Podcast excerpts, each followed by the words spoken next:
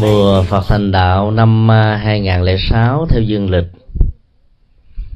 được tổ chức tại à, thất xá lệ của thượng tọa thích đồng bổn gợi lên cho tất cả chúng ta về một không gian thành đạo cách đây trên dưới 26 thế kỷ tại Bồ Đề Đạo Tràng Ấn Độ. Nơi Đức Phật thành đạo ra một rừng cây Bồ Đề tàn cây bóng mát với ờ, nhiều loại chim hót líu lo. Cảnh rừng thật yên tĩnh, nhưng không gian thật vắng vắng lặng. Ý nghĩa thành đạo của ờ, đức phật thích ca gắn liền đến ờ, tiến trình tu tập của ngài. Và đó là một tiến trình được đánh dấu bằng sự tu tập của bản thân. Trong đạo phật, sự thành đạo được mô tả bằng à, ba động từ khác nhau.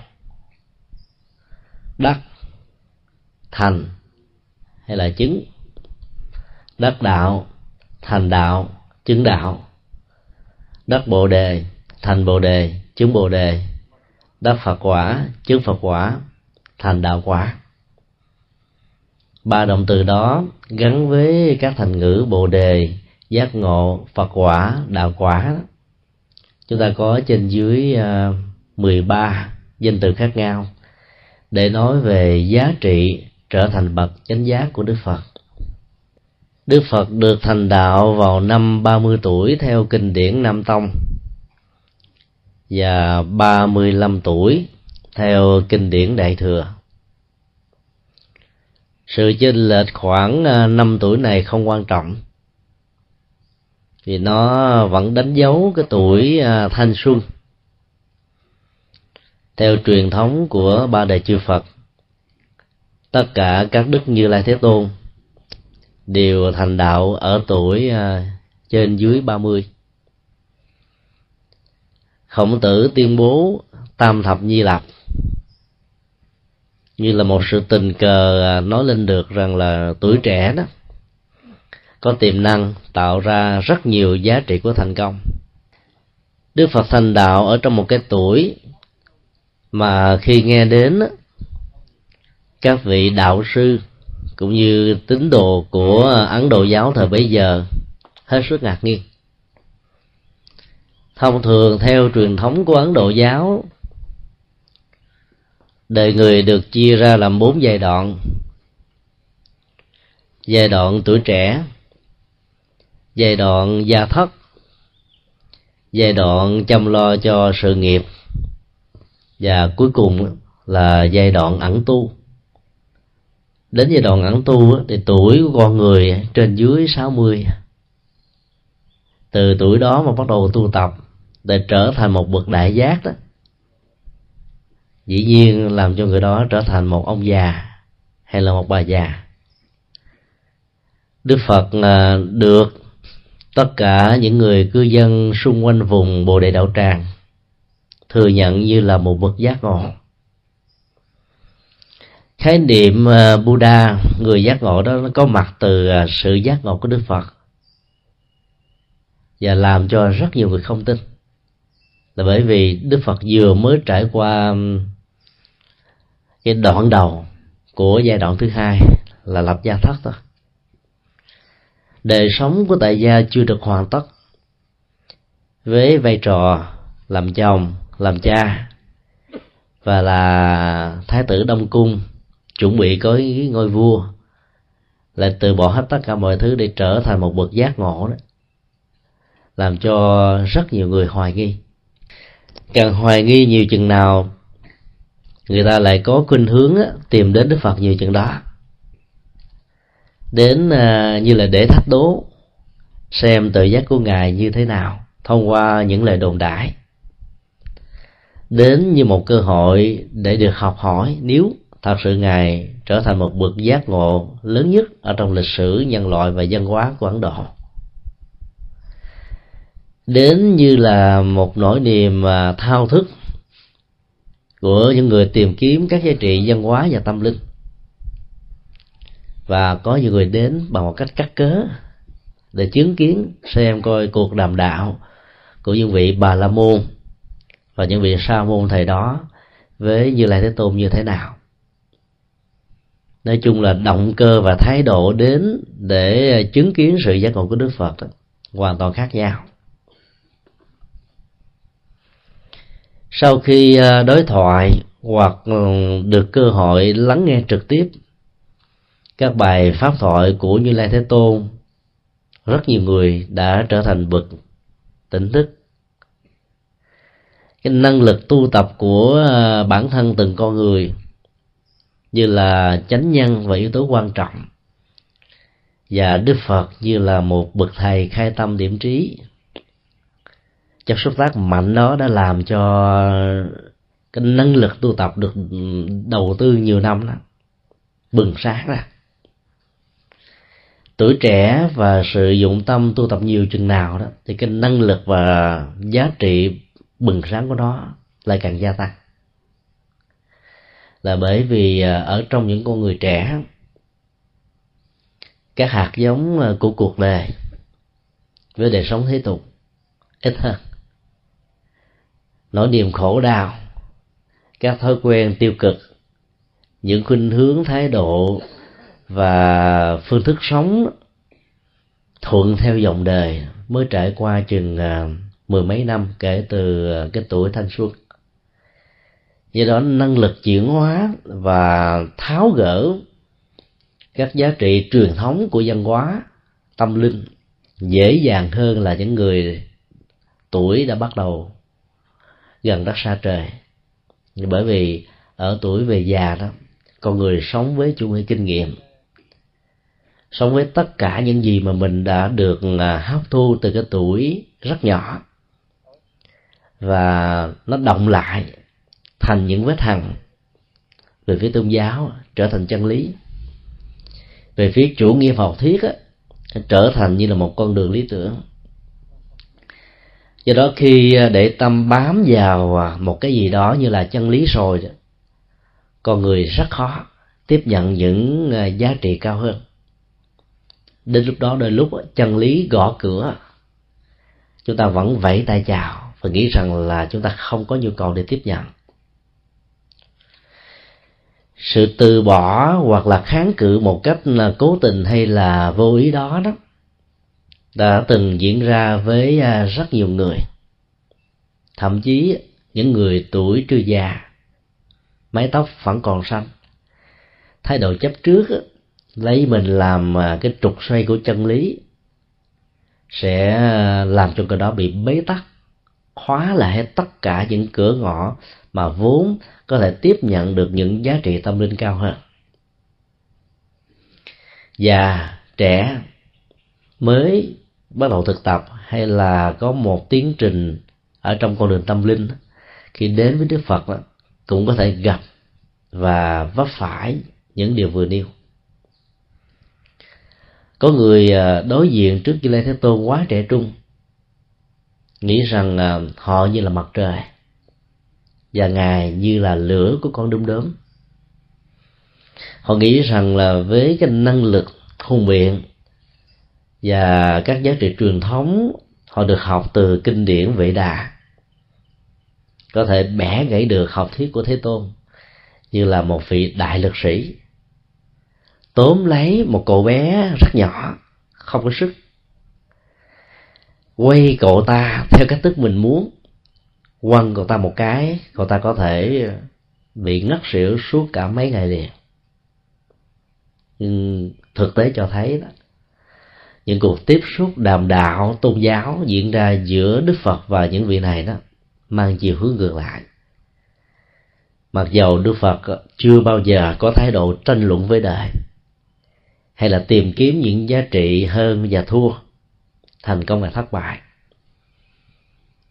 Bản chất của chân lý như là ánh sáng của mặt trời mà sức chiếu soi của nó đó có thể làm cho các vừng mây mù và sương bị tan đi.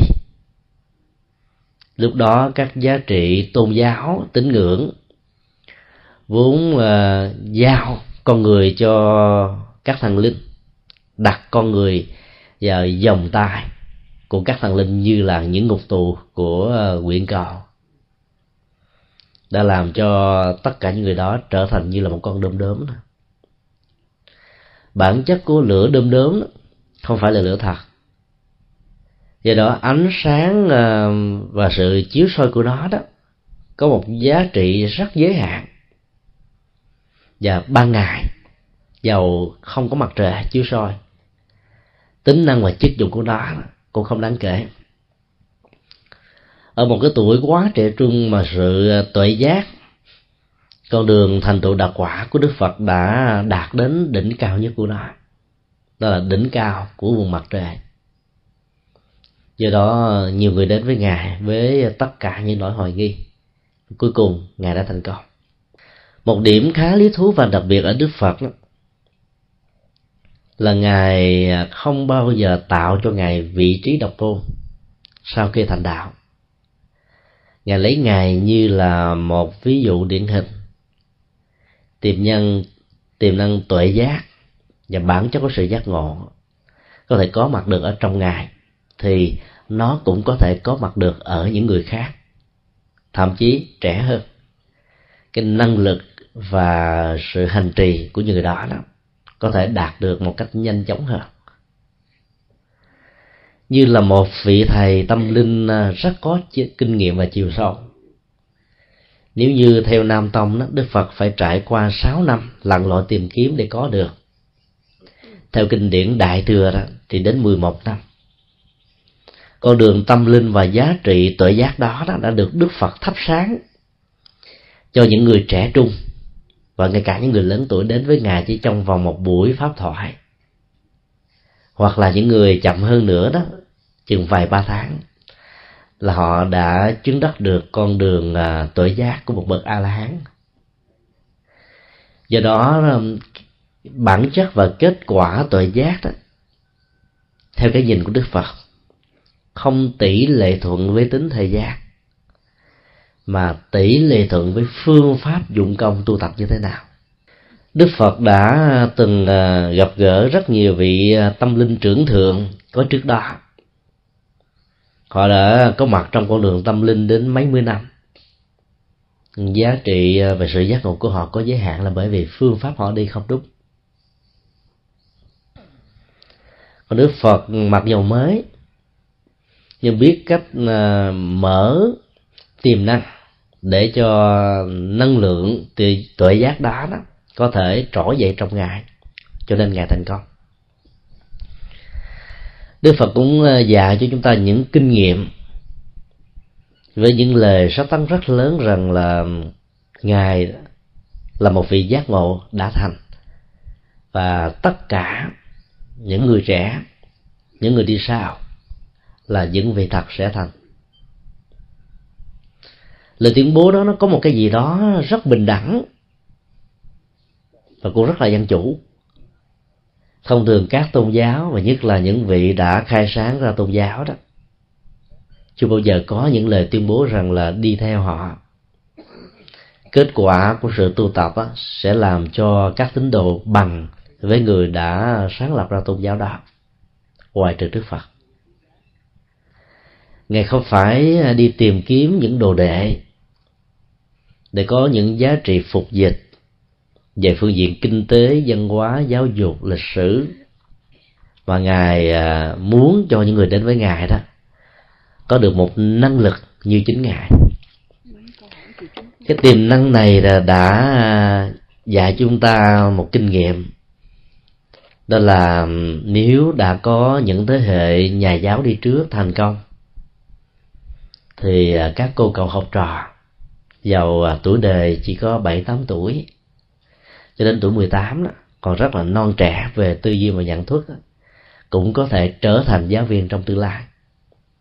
Cái nhìn tiềm năng đó là một cái nhìn rất khai sáng. Những thế hệ đi trước đó, khi thấy được cái nguồn năng lực ở thế hệ trẻ như là một kho tàng như là một cái quặng và chỉ cần trao cho họ một chiếc chìa khóa mang tính cách là phương pháp luận để họ bật mở được cái kho tàng vô giá đó, thì họ có thể à, rút được một kinh nghiệm bằng một quãng đường khá dài để họ có thể đạt được kết quả một cách rất là nhanh chóng. Đối với các nhà khoa học, các nhà bác học đó, để có một sáng kiến đi vào lịch sử được cả thế giới thừa nhận đó, họ mất đôi lúc đến hai ba mươi năm đầu tư nhưng một khi công thức đó đã được à, xã hội hóa qua giáo dục thì người tiếp thu đó chỉ cần mất một giờ đồng hồ là có thể đạt được cái trình độ mà người đó đã đi qua 30 năm. Nếu chúng ta trở lui về quá khứ ờ, với rất nhiều cái kiến thức nền tảng được phát minh được công bố để cuối cùng kiến thức cao nhất của khoa học đó, được thế giới thừa nhận và được công bố đó. Chúng ta thấy đây là một cái nền tảng kiến thức đó. Nó có tuổi thọ đến cả nhiều thế kỷ. Nhưng chúng ta học trong thời hiện đại, chỉ mất có vài giờ đồng hồ là nắm được toàn cả, toàn cảnh của nó. Nguồn tuệ giác và năng lực giác ngộ ở một con người, Đức Phật khẳng định rằng đó, nó có thể phát huy được ở trong năng lực của một người tuổi trẻ đi đúng phương pháp và do đó khi à, bắt đầu đối diện với cái tuổi về hưu theo tinh thần Phật dạy là chúng ta hãy à, nghỉ ngơi lo cho phần tinh thần gia tài sự nghiệp và mọi thứ khác đó hãy để cho con em hay là thế hệ đi sau kế thừa. Là một người à, cố vấn với năng lực và sự khích lệ đúng phương pháp đó, nguồn à, tiềm năng ở thế hệ kế thừa đó sẽ được phát huy một cách rất là đúng. Chúng ta thấy nếu đức phật đã thành tựu ở à, tuổi trẻ, thì thế hệ con em của chúng ta cũng thành tựu được sự nghiệp ở cái tuổi mà chúng đang có à, rất nhiều thao thức và nỗ lực. Do đó, ý nghĩa của sự thành đạo trước nhất nó gắn liền với sự thành tựu từ một sự thành tựu cao nhất bằng tuệ giác của đức phật, chúng ta có thể rút ra được các cái thành tựu gắn liền với à, sự nghiệp và sinh hoạt thường nhật của chúng ta. Ai cũng có thể đạt được những thành tựu đó với điều kiện là người đó biết đầu tư một cách có phương pháp và bài bản từ à, những năm tháng bắt đầu của cuộc đời.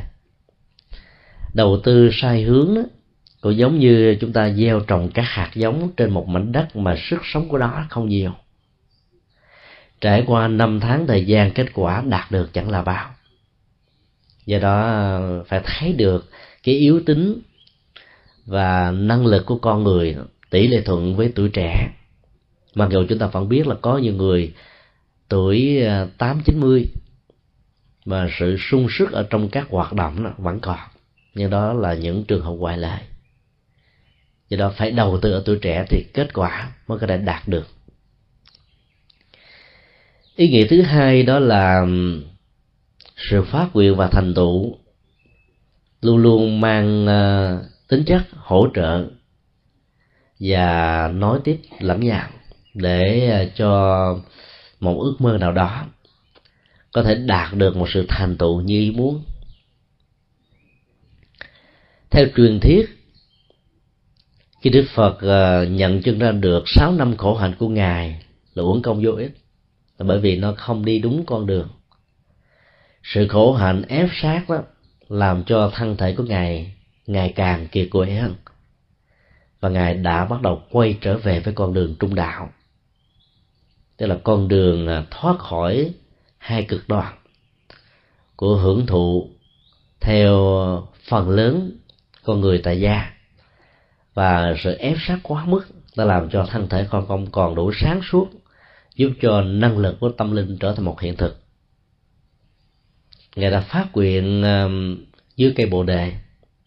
Từ đây cho đến mãi mãi về sau, nếu đạo quả giác ngộ không thành tựu được, thì giàu cho thịt tác xương tan vẫn không bao giờ rời khỏi cái tòa này.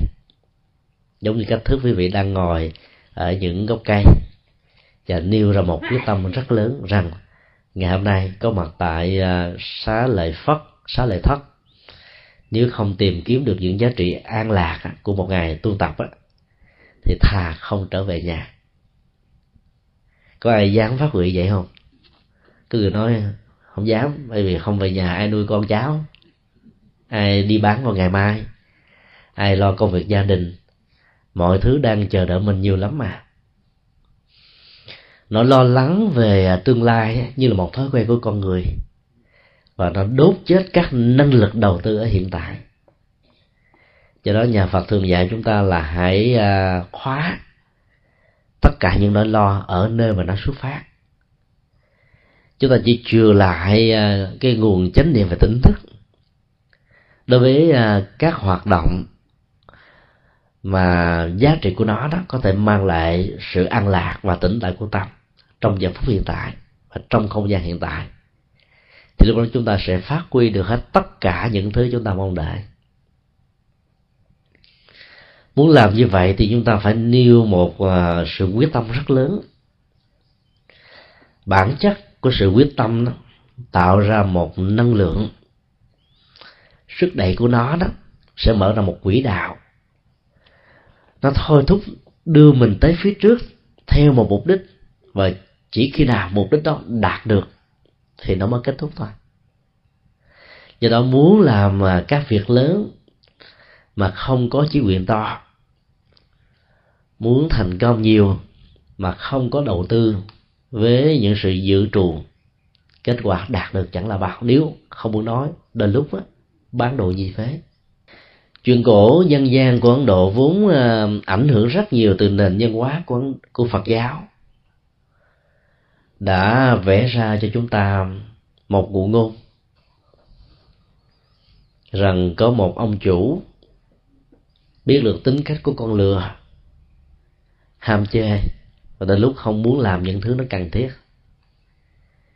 Để ờ, buộc nó phải đi hết cái con đường từ nơi nó được nuôi, chuyên chở các hành lý cần thiết đến nơi mà ông chủ muốn đó ông ta phải bày ra một cái cớ, tạo ra một khoảng cách cố định trước cái mõm của con lừa và đặt một bó lúa nàng hương mà bên ấn độ thường gọi là lúa ờ, basmati, loại gạo đặc biệt nhất. Mùi thơm nó rất là nhẹ nhàng và ăn hấp dẫn hơn là lúa nàng thơm và nàng hương của việt nam. Và dĩ nhiên hơn hẳn các loại gạo quý nhất của ờ, thái lan. Khi con lừa đi tới phía trước bằng ờ, sự hướng dẫn của người chủ đó, nó sẽ bị kích thích bởi cái mùi hương thơm thởm, thoang thoảng của bó lúa ở trước lỗ mũi của nó. Nhưng với kiến thức của con lừa, nó không thể biết được rằng đây là một cái khoảng cách cố định, không bao giờ đạt được muốn ăn được bó lúa nó phải đi tới phía trước. Càng đi tới phía trước đó cái mục đích và điểm đến cuối cùng của ông gia chủ này đó sẽ đạt được. Và cuối cùng ông chủ đã thành công. Chỉ nhờ đặt một bó lúa ở trước mõm của con lừa. Bó lúa đó đó được uh, hiểu như là mục đích và các bước chân đi tế của con lừa đó được tượng trưng cho lý tưởng hay là trí quyền. Bản chất của trí quyền đó, như là một à, lực đẩy làm cho con người vượt qua được tất cả các à, trở ngại duyên. Mà đến lúc đó thiếu nó đó những sự thất bại nho nhỏ có thể làm cho con người à, trùng chí và không muốn bước tới bước tới phía trước rất nhiều những sự thất bại ở trong cuộc đời đã làm cho con người bỏ cuộc. Và các sự thất bại đó, nếu được lý giải bằng cái nghiệp tiền khiên, nghiệp quá khứ, rằng cuộc đời của tôi bạc bẽo, số đen thường xuất hiện vặn đỏ, chẳng bao giờ đến. Và do đó, cứ mỗi một lần sự thất bại có mặt, tạo thêm một vết hằn ở trong tâm. Vết hằn làm cho con người thất chí và nản lòng chúng ta thấy đối với như lai thế tôn đó, tình huống của chí quyền đã được ngài đặt vào đúng ngày quỹ đạo cần thiết. Với một lời tuyên bố long trời lở đất.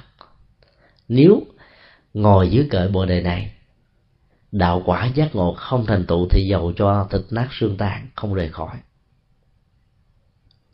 Và cũng nhờ lời quyết định đó mà ngài phải cố gắng để đạt được kết quả mà sự từ bỏ đời sống gia đình, vợ đẹp con sinh, cung vàng điện ngọc, quả vị của một vị vua đó trở nên hoàn toàn có ý nghĩa. Dĩ nhiên là nó có một điều mà chúng ta cần phải lưu tâm tất cả những à, chữ quyền lớn với một lời phát nguyện, nếu không đúng cách sẽ tạo ra một cưỡng lực hay là một sự đè nén bản chất của các cưỡng lực và sự đè nén đều có những giá trị chịu đựng nhất thời thôi. Trong lúc người ta hứng khởi quá đó người ta có thể uh, hứa hẹn lung tung mong muốn đủ điều và hy vọng mình có thể đạt được quá cái tầm sức mà mình vốn có thể có. Cái chủ nghĩa ảo quyền đó đó là một trong ờ, những cái cửa ngõ dẫn đến sự thất bại lớn nhất của cuộc đời mà Đức Phật thường gọi trong kinh đó, cầu bắt đắc khổ tức là mong muốn không đặt trên nền tảng của hiện thực. Mong muốn đó mang lại khổ đau. Dĩ nhiên trí nguyện và sự phát nguyện của như lai thế tôn nó không phải là một mong muốn mang tính cách như vậy. Vì ngài đã thấy rất rõ rằng là hai khuynh hướng. Một bên đó, hưởng thụ dục lạc, với tư cách là một con người của kiếp người sung sướng nhất với tư cách là một đông cung thái tử. Và một bên đó là một vị đạo sĩ ở trong rừng sâu buông bỏ hết tất cả mọi thứ trong cuộc đời, và cả hai đều không mang lại kết quả như mong đợi. Hướng thứ nhất, dẫn đến sự tham đắm. Hướng thứ hai đó, dẫn đến sự kỳ quệ. Và chỉ có con đường duy nhất là con đường của tu tập, đúng phương pháp. Thì kết quả sẽ bắt đầu mở ra với tất cả mọi người. Tâm được từ điều đó thì sự phát nguyện sẽ có những nền tảng về lý trí, có những nền tảng về tuệ giác, có những nền tảng về sự tinh tấn và có những nền tảng cần thiết để ờ, nó có thể trở thành hiện thực. Do đó, chúng ta có thể học được trong bài học này đó là bản chất của sự thành tựu đó nó phải được thiết lập trên các nền tảng của chí nguyện lên. Chúng ta phải nêu ra. Các chí nguyện khác hoàn toàn với các ước nguyện. Thì ước nguyện đó đặt trên nền tảng của lý tưởng, còn chí nguyện đặt trên nền tảng của hiện thực. Có nhiều người đã từng ước nguyện, nếu tôi trúng được số độc đắc, tôi sẽ cắt một ngôi chùa sự ước nguyện này mang tính điều kiện rất cao. Nếu và thì. Giữa nếu và thì đó, nó có hàng loạt những dấu chấm. Chấm chấm chấm chấm. Và mỗi người điền vào các dấu chấm đó như là sự điều kiện để cho sự cắt ngôi chùa nó được thành tựu đó. Nó có thể có hoặc có thể không. Nó có thể được nhắc nhở, nhớ hoặc là quên đi một cách rất là có dụng ý do đó, những người thường phát nguyện, cho đến lúc nào tôi giàu có, tôi sẽ làm việc a, tôi sẽ đầu tư việc b, tôi sẽ dấn thân vào việc c, thì người đó khó có thể làm được những việc rất nhỏ nhỏ. Huống hồ là những việc to. Thay đổi ờ, cái thái độ ước nguyện bằng một chí nguyện tại vì chí nguyện đặt trên nền tảng của nhân quả. Còn ước nguyện đặt trên nền tảng của mơ mộng thôi. Cho nên nhà phật dạy là hãy thay thế thôi. Cái thái độ chút xíu là chúng ta thấy là sự thành công đã bắt đầu mở cửa đón chào chúng ta. Thay vì mỗi ngày mua một tấm vé số, với niềm mơ ước là trúng đặt đắc để làm các việc thiện, thì mỗi ngày các vị hãy bỏ những ống heo công đức. Hai ngàn, ba ngàn, mười ngàn, hay là cái cái gì mà quý vị có thể đầu tư được. Nhất là những người nữ bỏ heo công đức dễ lắm vì đi chợ búa hàng ngày, tiền lẻ và bạc cát còn dư.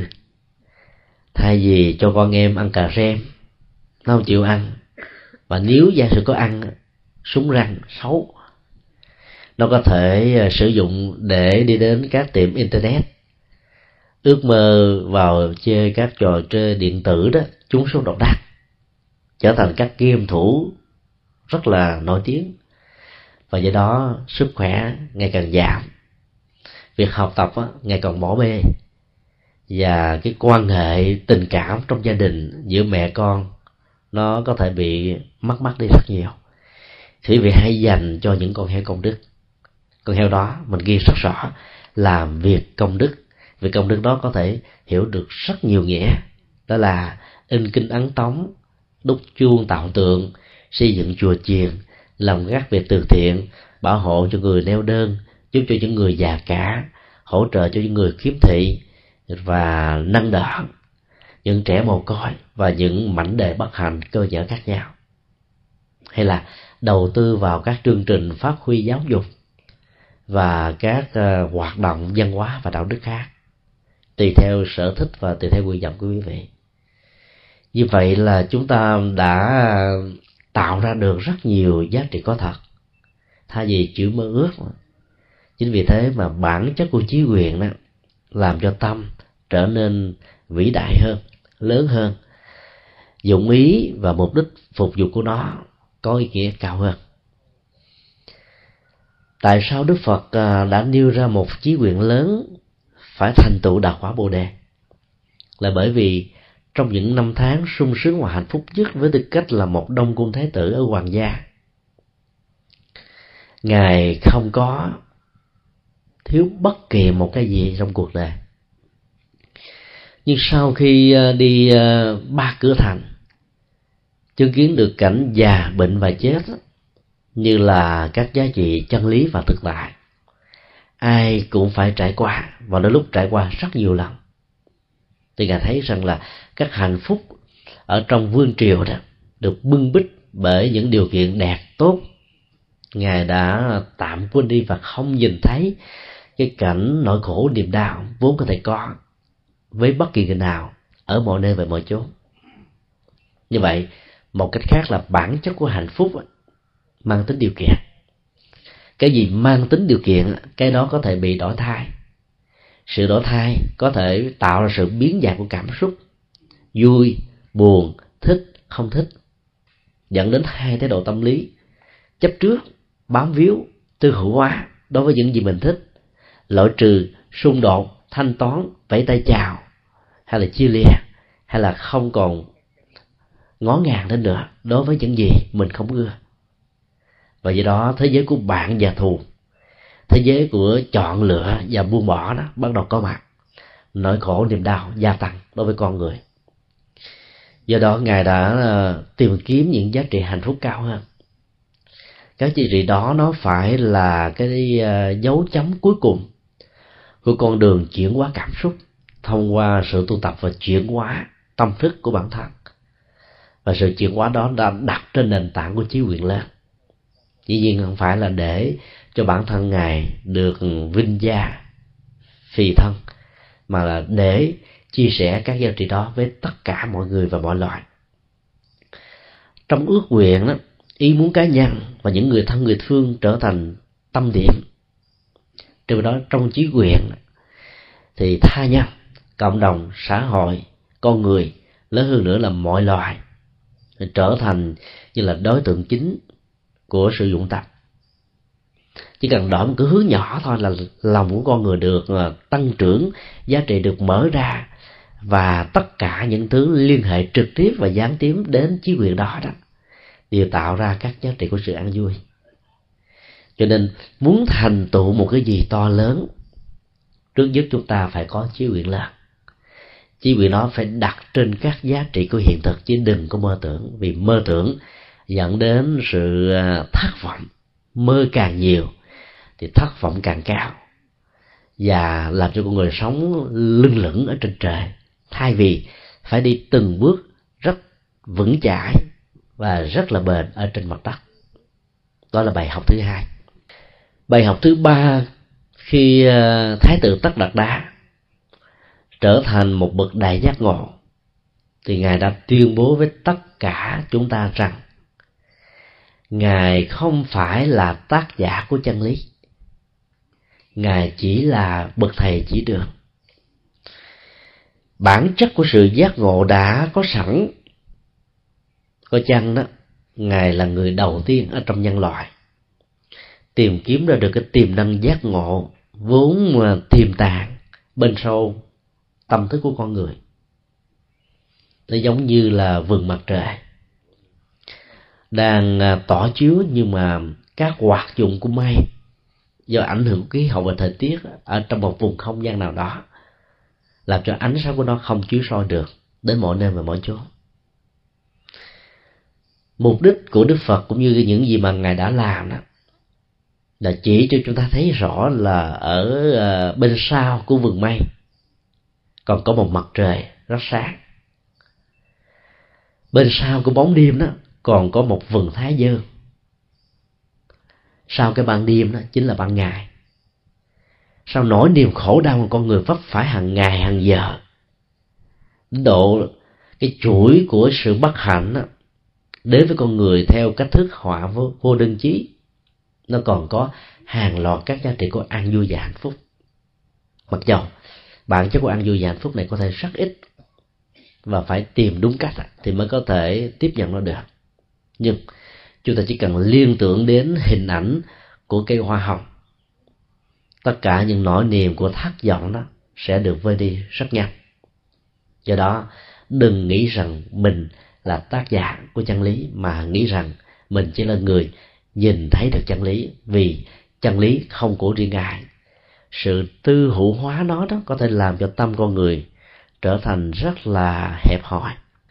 Chân lý như là đó hoa hồng ở trên cây hồng có gai. Muốn có được cái hoa hồng để thưởng thức đó, con người phải trải qua với nhiều cái giá cần phải trả. Đó là bị gai đâm vào thậm chí ở trên những ờ, chiếc lá hoa hồng lại cũng có những cái gai rất nhỏ. Sự bất cẩn, vội vã, hoặc là chưa chín chắn, thiếu nghệ thuật có thể dẫn đến tình trạng hoa hưởng không được mà gai đã đâm vào cơ thể rồi. Điều mà chúng ta có thể học được ở hình ảnh của hoa hồng trên thân cây gai đó, bản chất của những nỗi đau giống như những cây gai, nó không phải là vô nghĩa nếu chúng ta biết tận dụng, chiếc hoa hồng sẽ không bao giờ có mặt, nở tươi ở trên những cái cây không hề có gai. Và do đó, trong hoàn cảnh của nỗi khổ niềm đau với thân phận của kiếp người, nhân tình thế thái, những nỗi bất hạnh, nghịch cảnh, những điều không như ý đó sẽ có thể trở thành như là những cây gai, thân gai, lá gai của cây hoa hồng để cho hồng trở nên rất đẹp và có ý nghĩa của nó. Như vậy là khi mà chúng ta muốn đạt được chân lý, thông qua sự thấy chân lý đó, chúng ta phải đòi hỏi bản thân mình hy sinh những cái tới lúc đó, sự mạnh dạng mới có thể mang lại kết quả. Có nhiều người không muốn đầu tư, mà muốn được có kết quả, là bởi vì họ không thấy được bản chất của mọi giá trị đó. Đều phải trải qua những sự cam go và thử thách. Và từ cái khoảng cách nhìn thấy được chân lý và đạt được chân lý đó đó, có thể rất xa và cũng có thể rất gần. Vì đích điểm của nó bắt đầu từ tâm. Kết quả và sự đạt được của nó đó cũng nằm ở tâm.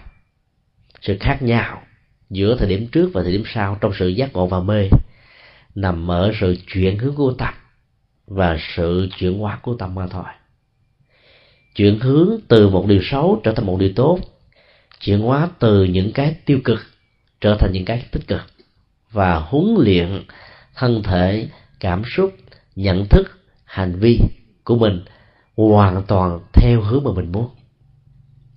Vốn gắn liền với bản chất của đạo đức và tự giác để có thể tạo ra các giá trị tâm linh cao cấp. Do đó khi ờ, chúng ta tuyên bố rằng sự giác ngộ chỉ là sự mở mắt để nhìn thấy sống với chân lý, chứ không phải là tác giả của chân lý đó. Thì tính cách của sự phục vụ nó sẽ được mở rộng hơn.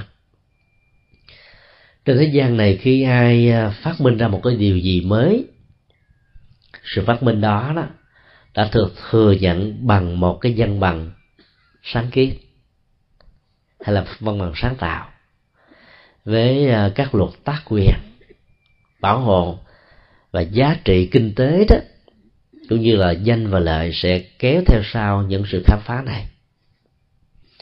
Dù sau đi nữa thì cái truyền thống khám phá và công bố các khám phá gắn liền với tính tác giả ở trong thế giới của phương tây ngày nay vẫn tốt rất nhiều lần so với truyền thống gia truyền của người trung hoa và người phương đông nói chung.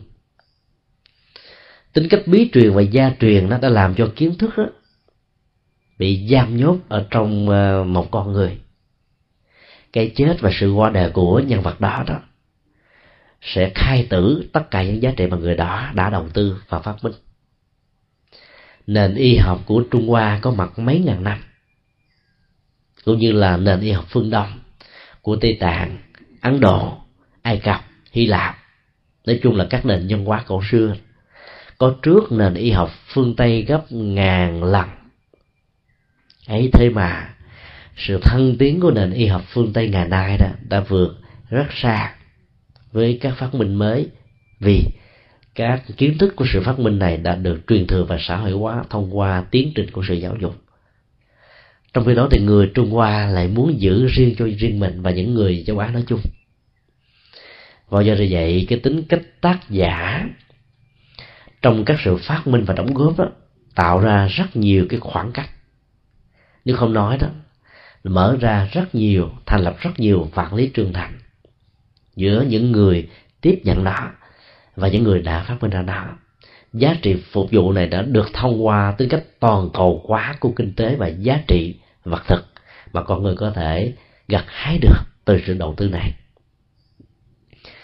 Nói một cách khác là khi cái tôi chen đứng vào chính giữa trước những sự đầu tư và kết quả đạt được của nó đó, thì à, mấu chốt của sự tranh giành đã làm cho cuộc đời này trở nên rất là ảm đạm. Đức phật à, là người duy nhất trong lịch sử tư tưởng và tôn giáo của nhân loại đã phủ định tính tác giả về những gì mà ngài đã phát minh. Ngài nói, ngài chỉ là bậc thầy tìm thấy được con đường cổ xưa mà ba đề chư phật đã đi qua ý ngài muốn nói là bản chất của chân lý mang tính thống nhất. Quá khứ nó cũng vậy. Tương lai nó cũng vậy. Và hiện tại đó là thống nhất với cái quá khứ và tương lai đó. Ai trở về về sống với chân lý đó là hiệp nhất với ba đời chư Phật thôi. Do đó tính tác giả đã được là chuyển hóa. Và do đó cái tôi đó đã không có mặt ở trong sự chứng ngộ của Như Lai Thế Tôn. Cuộc đời này đã sống ở trên nền tảng của cái tôi các nghệ sĩ, các nhà nghệ thuật, các nhà giáo, mọi lĩnh vực ngành nghề đó đều phải gắn liền với cái tôi, được hiểu như là cái cá tính. Người có cá tính càng mạnh á, thì sự đóng góp đó là lúc nó càng lớn và càng nhiều. Và rắc rối ở trong cái tôi với cá tính đó đó, nó cũng mở ra một cách tỷ lệ thuận và tương đương. Chúng ta không thấy bất kỳ một bóng dáng về hình thù của cái tôi tồn tại ở trong tiến trình thấy được chân lý và sống với chân lý của Đức Phật. Chính vì vậy mà Đạo Phật thường tuyên bố đó, hòa chánh pháp có giá trị trăm ngàn lạng và không có gì so bì được nếu nếu chúng ta lấy tất cả các giá trị quà vật chất thông thường để đồng đo và tính lý Quà chánh lý đó có thể như là lời hay ý đẹp có thể là con đường đạo đức, có thể là con đường chuyển hóa. Nó có thể là một lời khuyến tấn giúp cho con người bị suy sụp về phương diện tinh thần có thể đứng dậy được, từ nỗi khổ về điểm đau từ một người đang bị u mê với rất nhiều à, sự sai lầm, có thể trở thành một con người sáng mắt ra và không bao giờ bị à, giam nhốt lại ở trong cái ngục tù của nỗi khổ niềm đau mà mình đã phát phải nó cũng giống như tiến trình như ta phóng sanh. Mà khi nãy thì tội trụ trì và các phật tử đã thả những con cá trê xuống suối để cho nó trở về với sông buông và nó trở về với thế giới sự sống của nó. Cái cơ hội bị vướng vào và bị bắt lấy sẽ không bao giờ còn. thì bản chất của tội giác là một sự mở mở toan hết tất cả mọi cánh cửa, mọi ngục tù, mọi sự trói buộc. Mỗi một nỗi khổ niềm đau là một cái cúc mỗi một sự bất hạnh là một ngục tù. Mỗi à, những điều à, tội lỗi và không như ý đó có thể trở thành à, thành trì mắc sức di mơ rỉ má, kẽm gai và những thứ có thể làm cho nỗi đau ngày càng gia tăng. Thì đối với con người tội giác đạt được chất liệu tỉnh thức cao nhất đó thì sự mở toan này sẽ không bao giờ có tình trạng tái lặp lại lần thứ hai trong tương lai. Nhưng giá trị của sự thấy được chân lý là nằm ở chỗ đó chúng ta thỉnh thoảng vẫn thấy được chân lý. Tâm mình bỗng dưng bừng sáng và thấy vấn đề rất rõ, rất chính xác, hiểu được dụng tâm, ý tưởng và tất cả những mục đích cũng như là sự mưu mô trước quỷ của những người khác trong mối ờ, quan hệ về đối tác với mình. Nhưng lúc khác á, chúng ta dễ bị đánh lừa khi mà người ta sử dụng nghệ thuật giao tế quá khéo léo.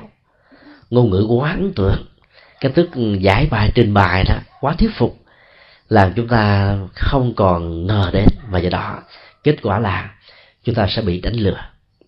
Người có tự giác không bao giờ bị rơi vào tình huống đó bởi vì nhận thức của họ là một trực quan nhân quả rất chuẩn xác. Tới lúc không cần phải trải qua các quy luật của tu di diễn dịch, quy nạp, loại si tổng hợp, kinh nghiệm, giáo dục, mà người đó vẫn có thể phán đó một cách không bao giờ sai. Họ có thể nhìn và đầu tư vào là có kết quả.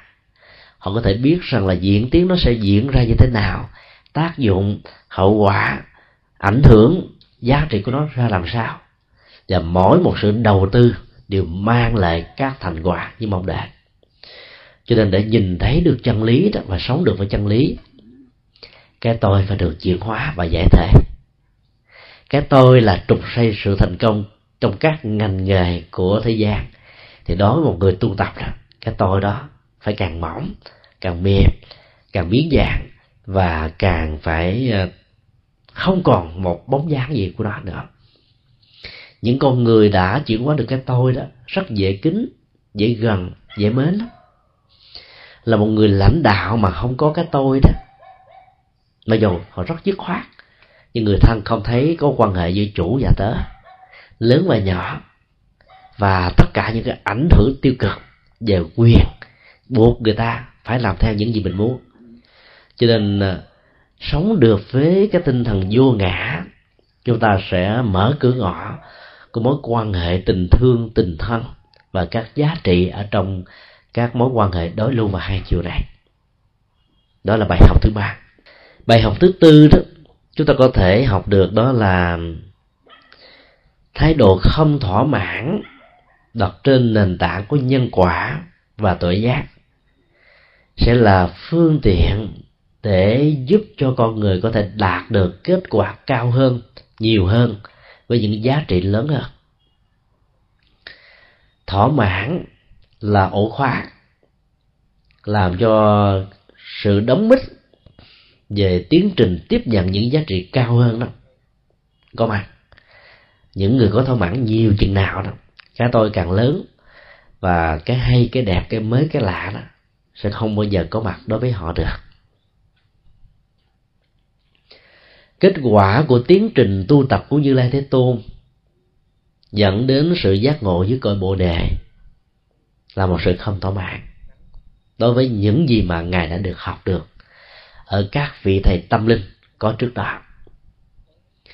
Chúng ta vẫn còn nhớ hai vị thầy khai tâm hỗ trợ như lai thế tôn những năm tháng đầu là đầu tiên, khi bắt đầu trở thành một vị sa môn lần dò tìm kiếm các giá trị tâm linh. Rất có ý nghĩa.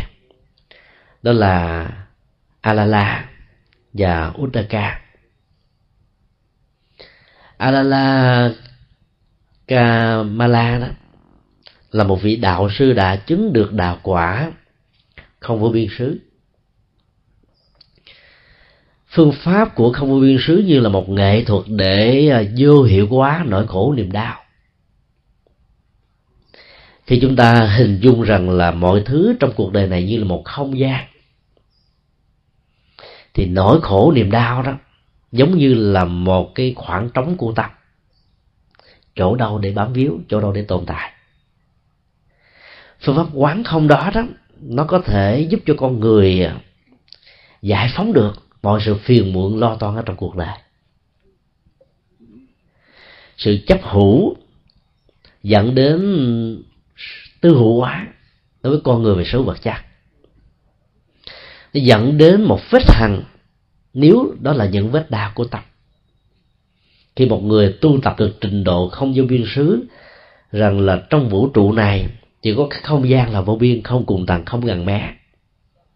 Tâm của con người thông qua sự quán chiếu và hình dung đó, đó được trải rộng khắp mọi nơi về mọi chốn bỗng nhiên con người sẽ không còn những nỗi niềm ti tiện nhỏ bé, ích kỷ, ganh tị, hơn thua, hận thù, trả đũa, tranh chấp, loại trừ.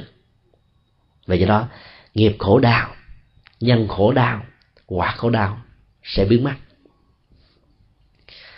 Bất kỳ một nỗi khổ niềm đau nào cũng vậy, nó phải có cái chỗ gì đó để bám vào. Hoặc là thân, hoặc là tâm. Những người có chứng bệnh cảm xúc về bệnh tim đó thì nỗi khổ niềm đau bám vào như một cục hít ở tâm một nỗi đau nho nhỏ có thể được họ cường điệu hóa như là một viên sỏi. Như là một viên sỏi được nâng thành một tảng đá, từ một tảng đá được đưa lên thành một quả núi. Từ một quả núi được cường điệu trở thành một giả trường sơn. Từ một giả trường sơn có thể được hình dung như là một phản lý trường thành hay là một núi tu di rất lớn. Tính cách của nỗi khổ, niềm đau đó luôn luôn tỷ lệ thuận với dòng cảm xúc. Ai biết cách vô hiệu hóa dòng cảm xúc đó, thì nỗi khổ, đau lớn chừng nào có thể trở thành rất nhỏ, không đáng kể, vì là không có chỗ bám vào dòng cảm xúc. Cảm xúc hướng lấy hạnh phúc, cảm xúc chứa đựng khổ đau, cảm xúc như là một cái máy tuần hoàn làm cho con người phải lặng đặng, lẳng quẩn khi thì vui, khi thì buồn, khi thì được, khi thì mất khi thành khi bại, khi mình, khi người, khi bạn, khi thù. Và cứ như thế đó, sự vần xoay đó đã làm cho dòng cảm xúc đó không có được một giá trị tĩnh yên hay là lắng dịu. Bản chất của hạnh phúc thật theo đức phật đó là sự giải phóng và vô hiệu hóa dòng cảm xúc cho đến lúc nào dòng cảm xúc còn khống với con người thì đến lúc đó đó nỗi khổ niềm đau vẫn có mặt. Và ngay cả trong hạnh phúc lớn nhất của con người hạnh phúc vẫn có. Khổ đau vẫn có. Chẳng hạn như là khi được uh, công bố cái kết quả cao nhất ở trong một lĩnh vực nào đó đó nỗi niềm sung sướng nhất nó sẽ được kết tụ bằng những giọt nước mắt. Nghẹn ngào khóc sự xúc cảm trong trường hợp này đó, đã làm cho cái biểu tượng của vui và buồn được hợp nhất bằng giọt nước mắt. Và do đó, nước mắt cũng là vui, nước mắt cũng là buồn, nước mắt cũng là hạnh phúc và nước mắt cũng là khổ đau. Cho nên, trong bất kỳ hay là sau lưng một nỗi niềm hạnh phúc nào, cũng chính là một nỗi khổ niềm đau, và nó gắn liền với bản chất của cảm xúc.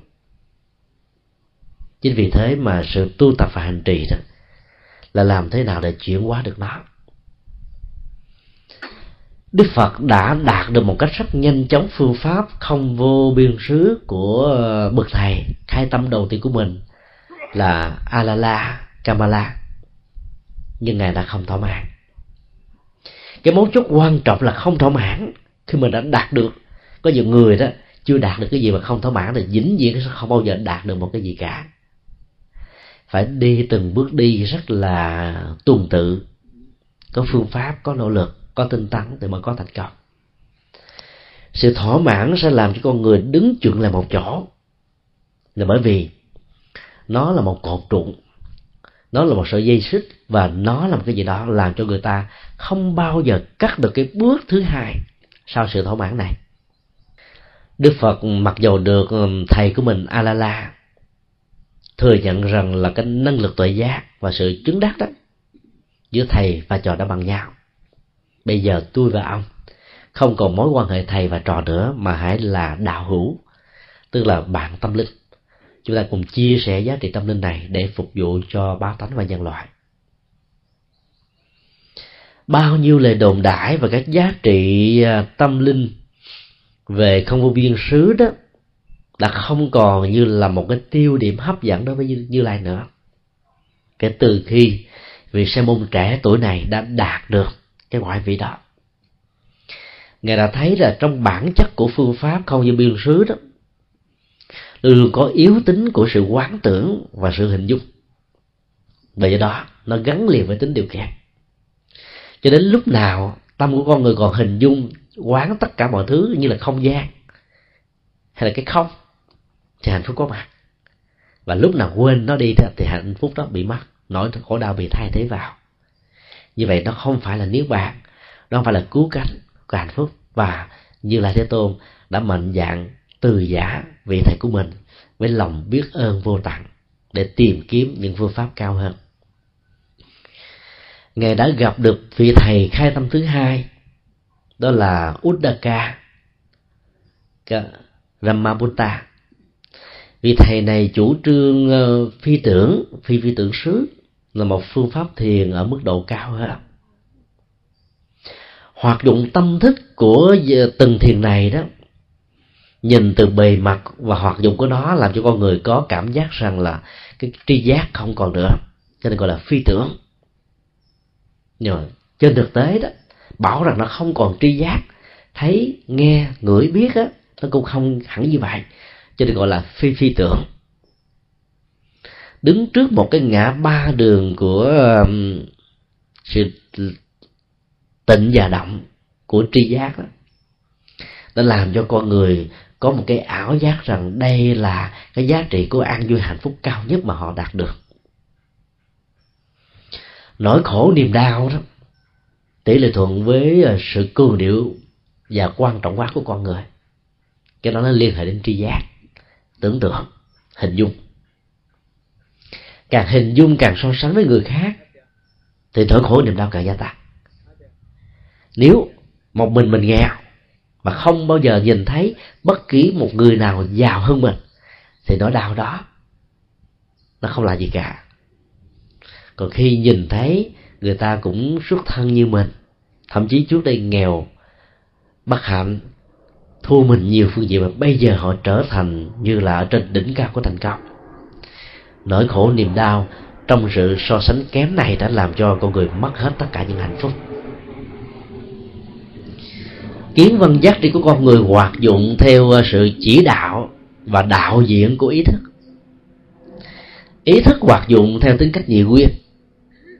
Bản chất của dị nguyên đó luôn luôn làm cho con con người trở nên mỏi mệt bởi vì tư duy, nhận định, đánh giá trên cái tôi và mang tính giá trị cho lòng vị kỷ là hết á.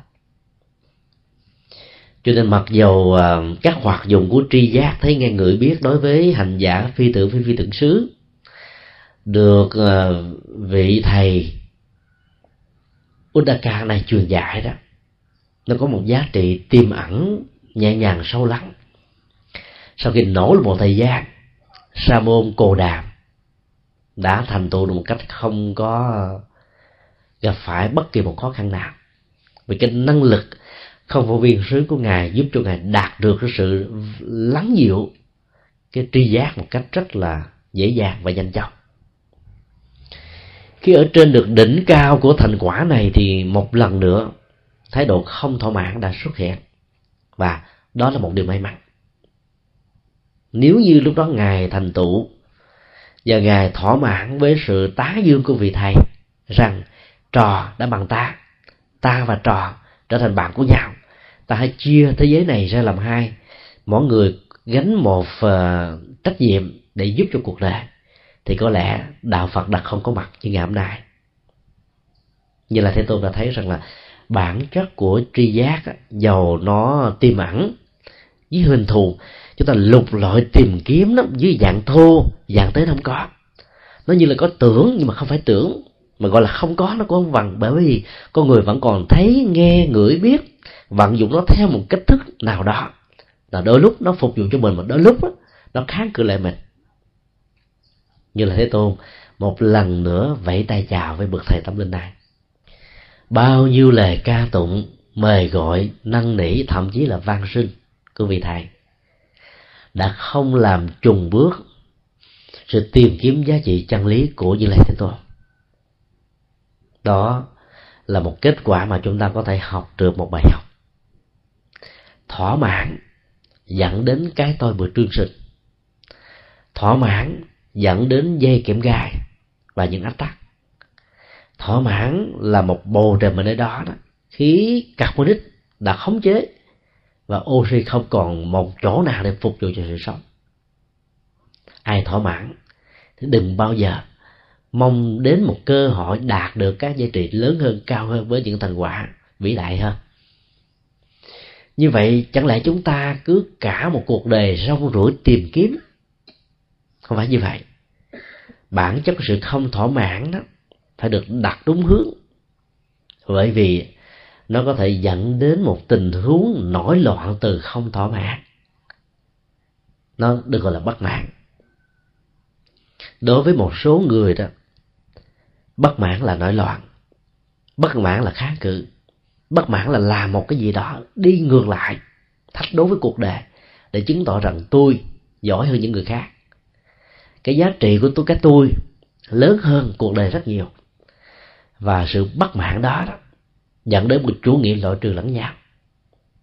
Các chính thể các ý thức hệ về sự có mặt của các tôn giáo trong cuộc đời đều nằm trên nền tảng của sự không thỏa mãn theo chiều hướng của nhị quyền. Nếu sự thỏa mãn đã có, thì họ đâu cần có mặt để làm gì. Và do đó, đường hướng mới, con đường mới, giá trị đóng góp mới sẽ không có mặt. Dĩ nhiên ở đây nó có sự loại trừ và thanh toán. Còn sự không thỏa mãn của như lai thế tôn nó đặt trên nền tảng làm thế nào để chuyển hóa tâm một cách rốt ráo. Để khi kết quả của nó đạt được rồi đó, con người sẽ không còn bị rơi vào trong cái tình trạng thói chuyện về đạo đức, về nhận thức, về hành vi, về cảm xúc, về tâm linh. Có nghĩa là khi đã trở thành thánh rồi, thì vĩnh viễn đề đề kiếp kiếp về sau không bao giờ bị suy thoái đạo đức và trở thành người phạt các giai trình của đời sống với sự tái sanh qua các hình thù khác nhau, khi là con người của các hành tinh, được gọi với tục ngữ Phật là chư thiên khi làm con người ở cõi ta bà này, hoặc là làm các loài động vật, hay là bị đào thai thành các loài cầm thú đó, đều gắn liền đến sự lên voi xuống chó của đời sống đạo đức. Và do đó đó, người chứng đắc được đạo quả đó phải đặt trên nền tảng không thỏa mãn, những cái đạt được mang tính điều kiện chưa phải là rốt ráo của tội giác đó, cần phải được thiết lập. Và nhờ đó, như lai đã thành công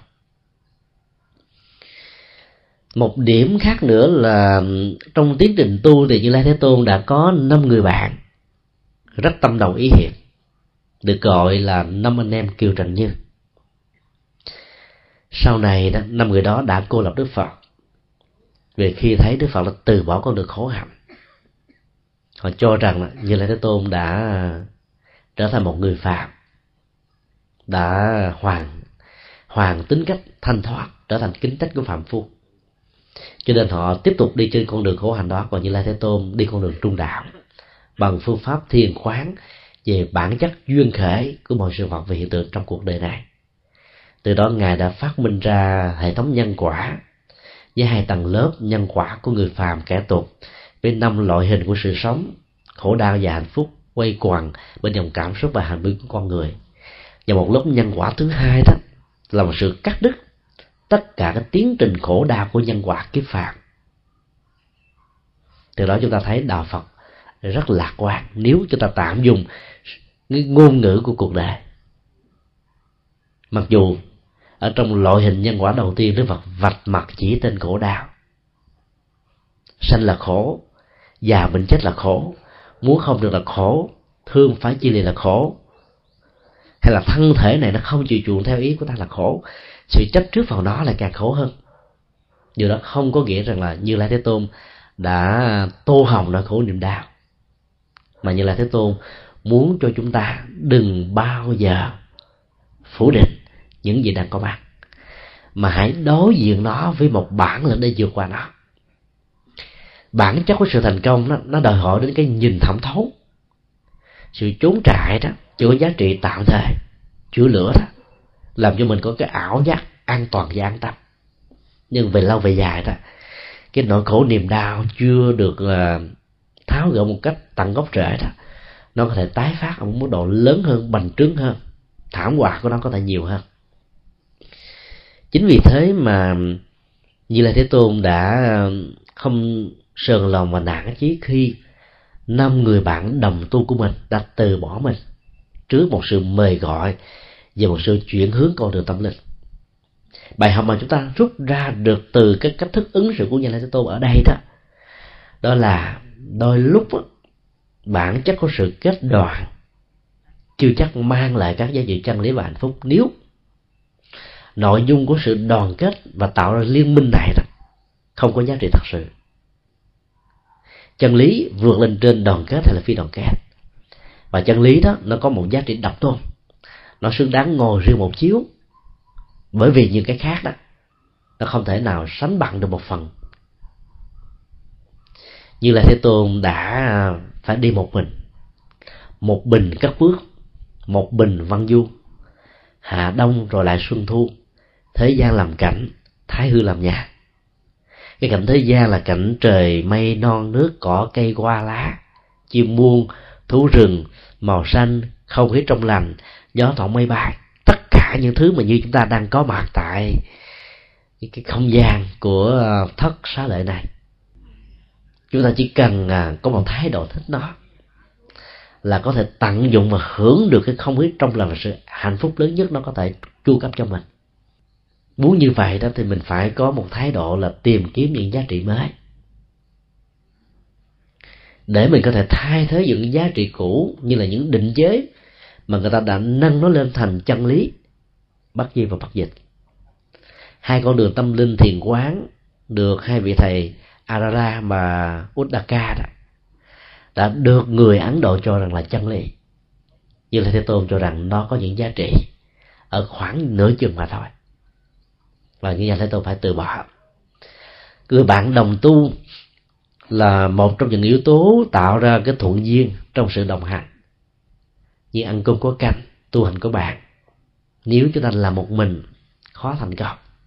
Thì có những tình huống đó, khi người đồng hành đó đó, đã không có được chí quyền cao thượng, đã không có được những khuynh hướng mà sự tương tác với họ có thể làm cho chúng ta trùng bước và nản lòng đó, thì thà đi một mình mà có giá trị nhiều hơn.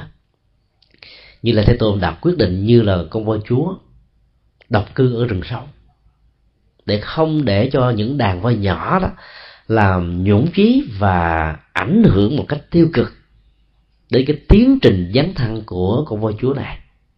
Như là thế tôn đã phải xa lìa tất cả những người bạn đồng tu. Giá trị của khám phá và đóng góp đó, đôi lúc chúng ta phải trải qua bằng những cái gì rất đắt. Mất người thân, mất luôn cả người thương buông hết tất cả mọi giá trị để có thể được được một cái gì đó lớn hơn cao hơn. Cho nên buông càng nhiều đó với tâm hỷ xã bao dung rộng lượng có chuyển hóa đó thì nó sẽ mang lại một kết quả của những cái được cái được không chấp trước cái được không mang tính hưởng thụ mà cái được mang giá trị của sự phục vụ tha nhân và cộng đồng rất lớn. Cho học theo nhà phật á, con người là được khuyến tấn bố thí cúng dường làm lành giúp đỡ không bao giờ hướng về bản thân mình.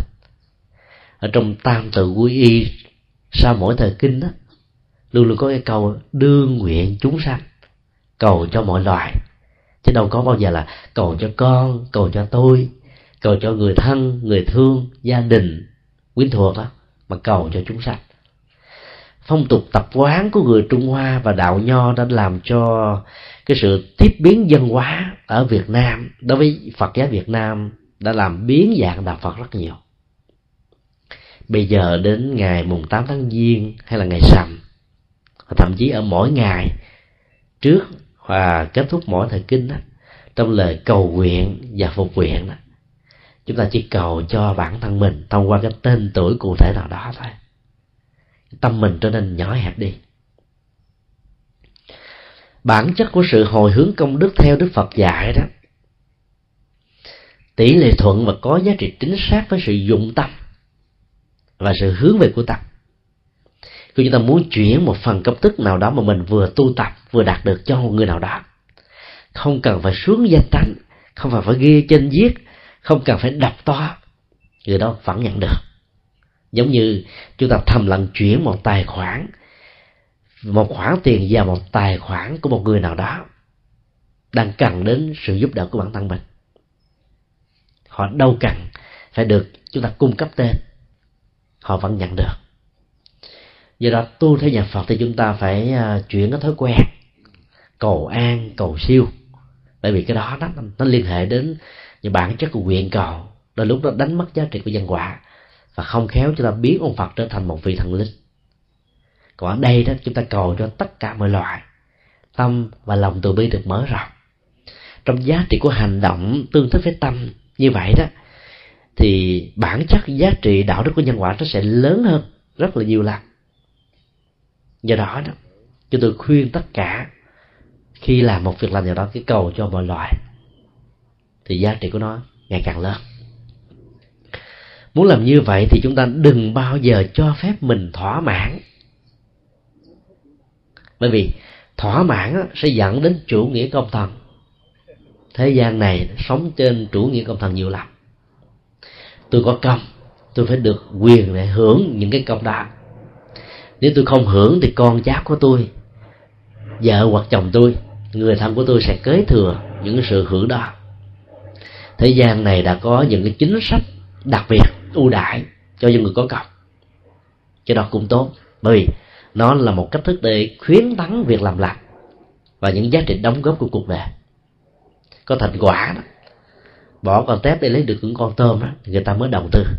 Tức là đem giá trị kinh tế và lợi nhuận vào giá trị của hành vi đạo đức đó, thì hành vi đạo đức này sẽ được thực hiện một cách dễ dàng hơn. Tuy nhiên nếu chủ nghĩa công thần không được chuyển hóa các tôi không được gột bỏ đó thì mọi giá trị nhân quả của hành vi đạo đức đó sẽ bị giảm thiểu rất nhiều. Do đó trong sự không thỏa mãn và hưởng công đức về một thành quả nào đó mà mình có thể đạt được đó, nó có thể rất lớn, rất vĩ đại, và không bao giờ bị hạn cuộc vào bất kỳ một cái gì. Như lai thế tôn sau khi thành đạo đã tuyên bố rằng, bánh xe chánh pháp này đã được mở ra. Sự vận chuyển của nó sẽ mang tình thương và tự giác đến muôn loài và muôn người. Cánh cửa bất cử đã chào đón và các giá trị của an vui hạnh phúc đó sẽ thay thế nỗi khổ niềm đau biết bao nhiêu đời kiếp đã trôi qua. Sau khi như lai đi truyền đạo 60 vị a la hán đầu tiên có mặt. Ngài đã khuyến các vị đó, mỗi người hãy đi một người, một đường. Đừng bao giờ hai người đi cùng một hướng. Như vậy đó ánh sáng sự tuệ giác sẽ có mặt ở 60 phương hướng khác nhau. Và cứ như thế đó, cứ mỗi một cái cây lớn là mỗi phương hướng này, sẽ có nhiều cái nhánh, mỗi một cái nhánh sẽ có nhiều cái cành, mỗi một cái cành sẽ có nhiều chiếc lá. Và giá trị mang lại mát mẻ của nó đó trong cuộc đời sẽ được nhiều hơn. Do đó đó là một cái tinh thần không bao giờ tư hữu hóa và không bao giờ tạo ra chủ nghĩa công thần cho bản thân mình. Cái thành tựu nhiều chừng nào thôi. Có thể làm cho con người mất phương hướng do về cái tôi được lớn mạnh. Còn đức phật dạy, hãy xem chân lý đó là của chúng và nên truyền bá nó. Đừng nên giấu giếm cho riêng bản thân mình. Và do đó giá trị của nó sẽ lớn. Như vậy là theo tinh thần của đức phật đó, thì không có cái gì gọi là bí truyền, bí mật, thầm kín, lén lút giấu giếm mà phải được công khai. Và nhờ vậy mà như lai thế tôn đã được cuộc đời khen tặng bằng bốn câu khen tặng rất đặc sắc. Như lai thế tôn là người đã dựng đứng lại những gì đã bị ngã xuống, đã lật úp lên những gì đã bị úp xuống, đem ánh sáng vào trong bóng tối để người có mắt có thể nhìn thấy được những gì cần thiết chúng ta thấy là giá trị của sự công khai công bố truyền bá phổ biến và phổ cập khắp mọi nơi vừa chốn đó, có mặt ở trong giá pháp của ngài như là cái đặc điểm quan trọng nhất. Và thậm chí ngài còn nâng cao giá trị của đó rằng là khi ai đi theo con này đúng phương pháp thì người đó sẽ trở thành một vị phật trong tương lai. Ý nghĩa của sự khám phá đó rất lớn ngài không bao giờ dạy chúng ta trở thành bản photocopy là bản sao của ngài. Mà dù trên bản sao của ngài tức là một đại, đại giác đó quả thực là rất có lệ cho cuộc đời nhưng mà ngài vẫn muốn tạo giá trị khám phá. Và từ đó pháp môn con đường hành trì và sự tu tập đó đa phong phú trong Phật giáo để đáp ứng cho nhiều căn cơ và trình độ khác nhau. Và đó nó dẫn đến thành quả phục vụ hoàn toàn khác nhau.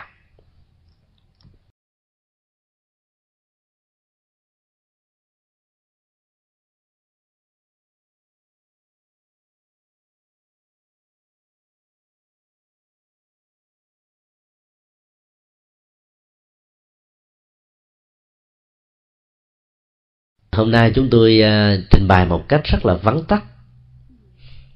Bốn ý nghĩa về sự thành đạo của ngài để uh, cùng ôn lại sự uh, tuệ giác mà ngài đã phát minh. Nhiều kiếp về trước nhiều thế kỷ về trước và đóng góp cho chúng ta rất nhiều giá trị vĩnh viễn về sau này. Bây giờ thì uh, chúng ta sẽ có một khoảng thời gian để à, trả lời những à, câu hỏi. Ở trên bàn, cô à, tuệ mỹ đã mới truyền lên danh sách của các câu hỏi.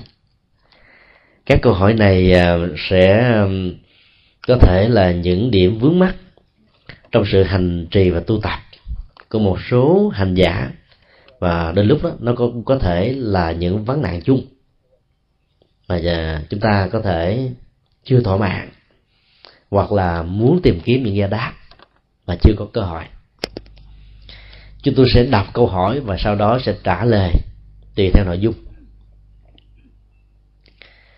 Câu thứ nhất, tôi có đọc nhiều sách khuyên niệm phật. Một ngày từ một đến hai ngày. Và một ngày thì có thể được từ một ngàn cho đến hai ngàn câu và thậm chí cho đến hai ba chục ngàn câu nếu muốn được nhiều câu thì phải niệm nhanh.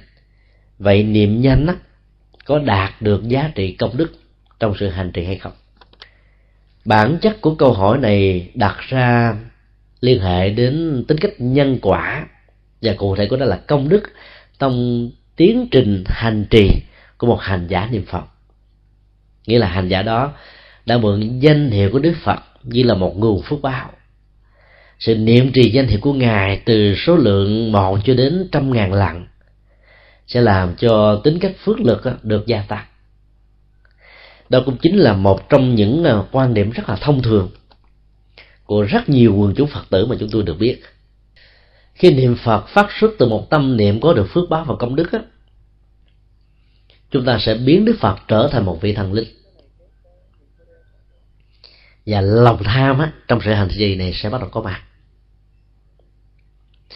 chí nguyện đó không phải là lòng tham.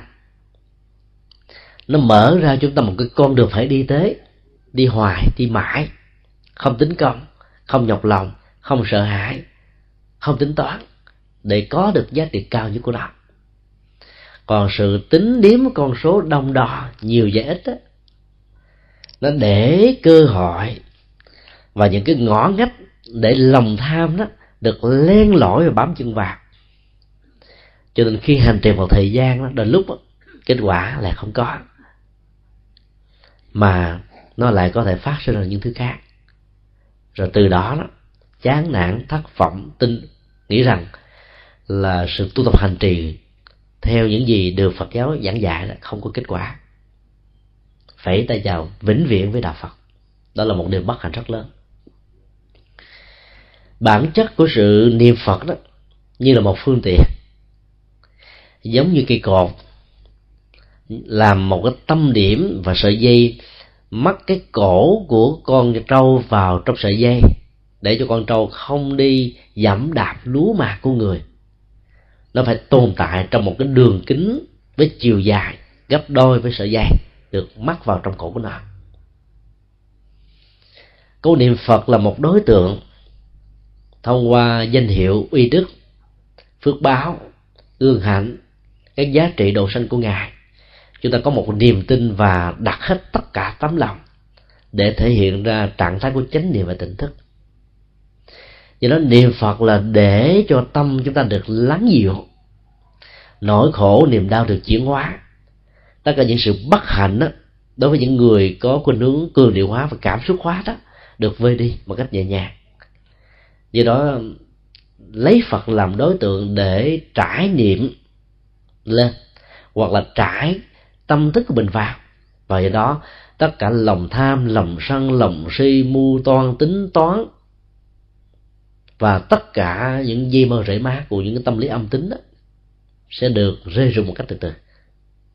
Cho nên danh hiệu của đức phật là một công cụ để thanh tịnh hóa tâm, để tỉnh thức tâm, để thiền quán tâm và để đạt được các giá trị an vui của tâm chứ không phải là nương vào câu niệm phật để tăng phước báo.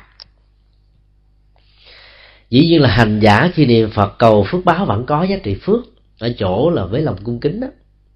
Có người lần nam mô a di đà phật số một cái đã đánh lên một lại, hoặc là họ đảnh lễ bằng sự quán tưởng trong tâm.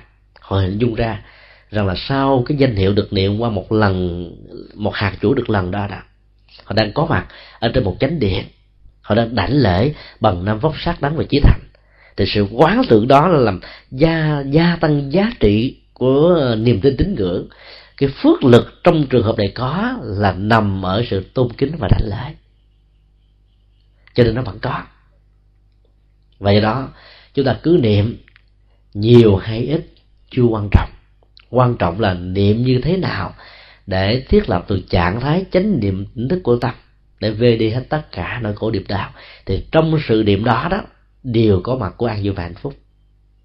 Chính vì thế mà trong kinh a di đà đức phật nói đó, các hành giả niệm có thể từ một ngày cho đến bảy ngày.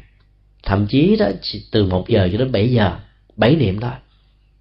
Đạt được trạng thái trước tâm bất loạn đó, thì kết quả của sự hành trì này được đạt đến dấu kết thúc, tức là kết quả cao nhất của nó. Ở trong kinh a di đà chưa bao giờ có câu nào đức phật nói là hãy niệm phật để được phước báo hãy niệm phật để được công đức hãy niệm phật để được ngài gia hộ không có. Mà ngài nói hãy niệm phật để được nhất tâm và bất loạn. Sự loạn tưởng của con người đó làm cho nỗi khổ niềm đau lớn, tăng. Thế giới phương tây bây giờ bị điên loạn, không phải do vì người ta thiếu cơm ăn áo mặc, mà do vì người ta tính toán với lòng tham nhiều quá với lòng sân nhiều quá với sự si mê nhiều quá với sự mơ ước nhiều quá mà không đạt được kết quả. Sự căng thẳng và thần kinh chạy đua theo thời gian với công việc đó làm cho họ mỏi mệt tâm hồn. Và do đó, đó sự điên loạn có thể có mặt. Cho nên đạt được trạng thái bất loạn đó thì chúng ta không còn sợ những chứng bệnh lo rầu phiền muộn căng thẳng. Có thể dẫn đến các hậu quả tai biến mạch máu não bệnh tim bệnh mạch và những bệnh liệt giường, liệt chiếu, vân vân. Rồi nhất tâm đó, thì trạng thái của thân và tâm là một. Thân có mặt ở chỗ nào, thì tâm có mặt ở chỗ đó. Ví dụ, đang ngồi ở dưới tàn cây bóng mát, tại ờ, tỉnh thất, xá lệ. Quý vị chỉ còn nhớ duy nhất là mình đang có mặt ở rừng cây. Không có nhớ về nhà, gia đình, sự nghiệp, hay là bất cứ một nơi nào thân có mặt song hành với tâm đó để làm cho trạng thái có mặt đó có thêm ý nghĩa. Và do đó nhất tâm đó là một trong những cách thức làm cho tâm thức của con người được an vui. Nhiều khi chúng ta để cho tâm bị phân có mặt chỗ này mà tâm đi du hành khắp mọi nơi mọi chỗ cho nên mức độ vận dụng ý thức càng nhiều đó sự, sự căng thẳng đó, và mỏi mệt nó càng cao. Mất ngủ già trước tuổi mỏi mệt bằng thằng là kết quả tất yếu của nó. Do đó đạt được trạng thái nhất tâm đó, thì đâu có nỗi khổ niềm đau nào có mặt. Đâu có bất cứ một điều xấu điều bất thiện nào có thể trỗi dậy được. Như vậy niệm phật nhất tâm bất loạn là để chuyển hóa niềm đau và nỗi khổ để đạt được giá trị cao nhất của nó. Do đó chúng ta thử đổi thói quen niệm phật cầu phúc thành thói quen niệm phật để chuyển hóa thì giá trị chúng tôi tin chắc rằng sẽ nhiều hơn rất nhiều một vấn đề khác cần đặt ra trong tình huống này là đối với những người niệm phật công cứ đó. Niệm một trăm lẻ tám hạt đó thì đánh vào một cái dấu ở một cánh sen. Và cứ nhiều lần như vậy một hoa sen được hoàn tất. Thì có được giá trị nhất tâm bất loạn hay không? Vẫn được. Với điều kiện là đừng đóng đi, đông đo tính điếm để kể công với đức phật rằng bữa nay con niệm danh hiệu của ngài được rất nhiều để được ngài khen mong hồi hướng cho con được tăng phước thọ gia đình được ấm no hạnh phúc được có mặt thịnh vượng được phát triển gia tài sự nghiệp hạnh thông. Tất cả những yếu tính đó đó cần phải được rơi rụng ở trong tiến trình niệm phật. Chúng ta vẫn ghi nhận ừ, ghi nhận đó đôi lúc là làm cho mình dễ dàng bám vào mà và tâm bám vào một chỗ tốt rồi đó thì ta không có cơ hội để du hành những cái chỗ không tốt. Cho nên cái công cứ được sử dụng như một công cụ thì tốt còn sử dụng như là một cái sự đông đo tính điếm là bị sai. Thì giá trị đúng và sai, nó nằm ở cách thức dụng của tâm câu hỏi kế tiếp. Trong đất đang niệm phật, nếu có những niệm thường khởi lên, thì có phải là vọng tưởng hay không? Tất cả những thứ được gọi là vọng tưởng đó, là sự khởi niệm trong một tình huống chúng ta mong mỏi một cái gì đó làm tách rời sự đồng hành của thân và tâm. Do đó đang niệm phật mà khởi là một ý niệm khác đó, được liệt vào trạng thái vọng tưởng. Vọng tưởng theo một khinh hướng và một ý nghĩa thứ hai đó được hiểu một cách rộng hơn đó là những ý niệm kiến văn giác tri thấy nghe người biết không đặt trên nền tảng của nhân quả, của duyên khởi của vô ngã, của vô thường của tu tập, của chuyển hóa. Các ý niệm các tâm niệm đó đều gọi là vọng tưởng. Bởi vì nó không phục vụ được cho giá trị an vui hạnh phúc lâu dài của chúng ta. Trong tiến trình niệm phật đó thì các ý niệm khác đó được trỗi dậy như là một phản ứng tất yếu thôi. Nhất là các hành giả mới bắt đầu dụng công tu tập. Thì trạng thái vọng tưởng nhiều lắm càng nỗ lực nhớ câu niệm phật nhiều chừng nào, thì vọng tưởng càng trỗi dậy chừng đó. Lúc đó có nhiều người sợ quá, không dám niệm nữa. Tiến trình này diễn ra một cách rất là tất yếu bởi vì các hoạt dụng của thói quen, tư duy của tâm, nó đang tranh giành những giá trị khống chế tâm thức của con người. Trước khi đến với đạo phật trước khi hành trì một pháp môn đó mình đã từng có những thói, thói quen a b c. Suy nghĩ này nói chuyện nọ không tâm sự không chia sẻ thì buồn chịu không nổi. Còn nếu không tâm sự không chia sẻ thì để cái nỗi niềm độc thoại đó nó trỗi dậy như là những vọng tưởng ở trong tâm và nhận thức của bản thân mình. Thì lúc bắt đầu được niệm phật đó thì thói quen độc thoại nó diễn ra một cách nhiều hơn bao giờ hết là bởi vì chúng ta bị thay thế những câu chuyện lời tâm sự là lúc vô nghĩa vô ích đó, bằng một câu niệm phật. Sự thay thế đó đó là một nỗ lực và thách đố. Các thói quen cũ với những quán tính của nó hoạt cho một cách rất là mãnh liệt để khống chế và tìm chỗ đứng. Trong khi đó nó đang bị lộ trừ và bị thay thế. Cho nên trỗi dậy càng nỗ lực nhiều thì sự trỗi dậy nó càng gia tăng do đó khi gặp phải tình trạng này đó, thì nó không phải là vọng tưởng, mà là một sự thay thế như là một tiến trình tất yếu. Điều quan trọng là khi sự thay thế nó được diễn ra đó, đừng bao giờ dùng cưỡng lực để khống chế đó. Tức là lấy chánh niệm để khống chế tà niệm hay là vọng niệm. Sự cưỡng lực đó được hoạn dục, được được hoạt dụng như là một lòng sân càng đè nén nhiều chừng nào đó, thì càng khó quên đi những vọng tưởng chừng đó. Khi quý vị đang nỗ lực quên đi một người nào, chẳng hạn như người bạc tình, vô ơn, bội nghĩa, sống không đàng hoàng, sống hãm hại những người khác, thì nỗ lực đó đã làm cho vị nhớ vì cái hình ảnh muốn quên đó nó tạo ra một vết thằng ở trong tâm và dòng cảm xúc càng lớn cho nên nhà Phật dạy để đối trị vọng tưởng thì đừng có dùng cưỡng lực và đè nén. Mà hãy vô hiệu hóa nó bằng cách đó, không quan trọng đến sự có mặt của nó. Tính cách về sự có mặt của một con người một thực tại một vấn đề một hiện tượng đó nhiều hay ít đó, nó lệ thuộc vào cái cái cái sự chủ tâm của con người. Từ nãy đến giờ khi quý vị đang tập trung nghe chúng tôi chia sẻ những câu hỏi. Tập trung nhiều chừng nào đó. Thì những âm thanh gió thoảng tiếng chim hú tiếng chim kêu vượng hú và những âm thanh xung quanh đã trở nên không tác động đến ờ, cái nhĩ căn hay là lỗ căn quý vị. Hầu như quý vị quên hết tất cả. Cho nhớ một thứ duy nhất là âm thanh của người đang giảng. Tâm bám víu vào một chỗ đó, thì nó không còn cơ hội để bám vào những chỗ khác. Do đó không quan trọng quá nó thì nó sẽ quên đi, nó sẽ mất. Không cần phải nỗ lực, nó vẫn có thể đạt được kết quả. Chính vì thế mà trong kinh viên giác đó, đức phật đã dạy, tri huyễn tức ly, bất tác phương tiện. Mình biết rằng nỗi khổ niềm đau là huyễn hóa, là một bong bóng phập phòng ở ngoài biển khơi. Là một quán nắng hoặc là một cơn gió thổi mây bay. Gần quán và nhìn thấy nó như vậy thì nó có, nó sẽ trôi đi và nó không bao giờ giữ lại với mình. Muốn như vậy thì đừng bao giờ có thói quen, tâm sự, kể chuyện với những người khác về nỗi đau của mình. Tôi nghĩ rằng nó không quan trọng thì nó sẽ hết à. Còn kể thì nỗi đau đó nó được hâm nóng một lần ghi chép vào nhật ký đó, nó được hâm nóng lần thứ hai, lần thứ ba. Mỗi lần đọc lại đó, nó càng lớn với ta nhiều lần nữa. Cho nên quên nó, thì nó sẽ mất trạng thái của sự quên đó là một sự không quan trọng hóa vậy đó, không cần phải tạo ra phương tiện, công cụ hay sự hỗ trợ nào để quên nó. Chỉ cần không để tới nó thì nó sẽ bị quên. Gọi là bắt tác phương tiện.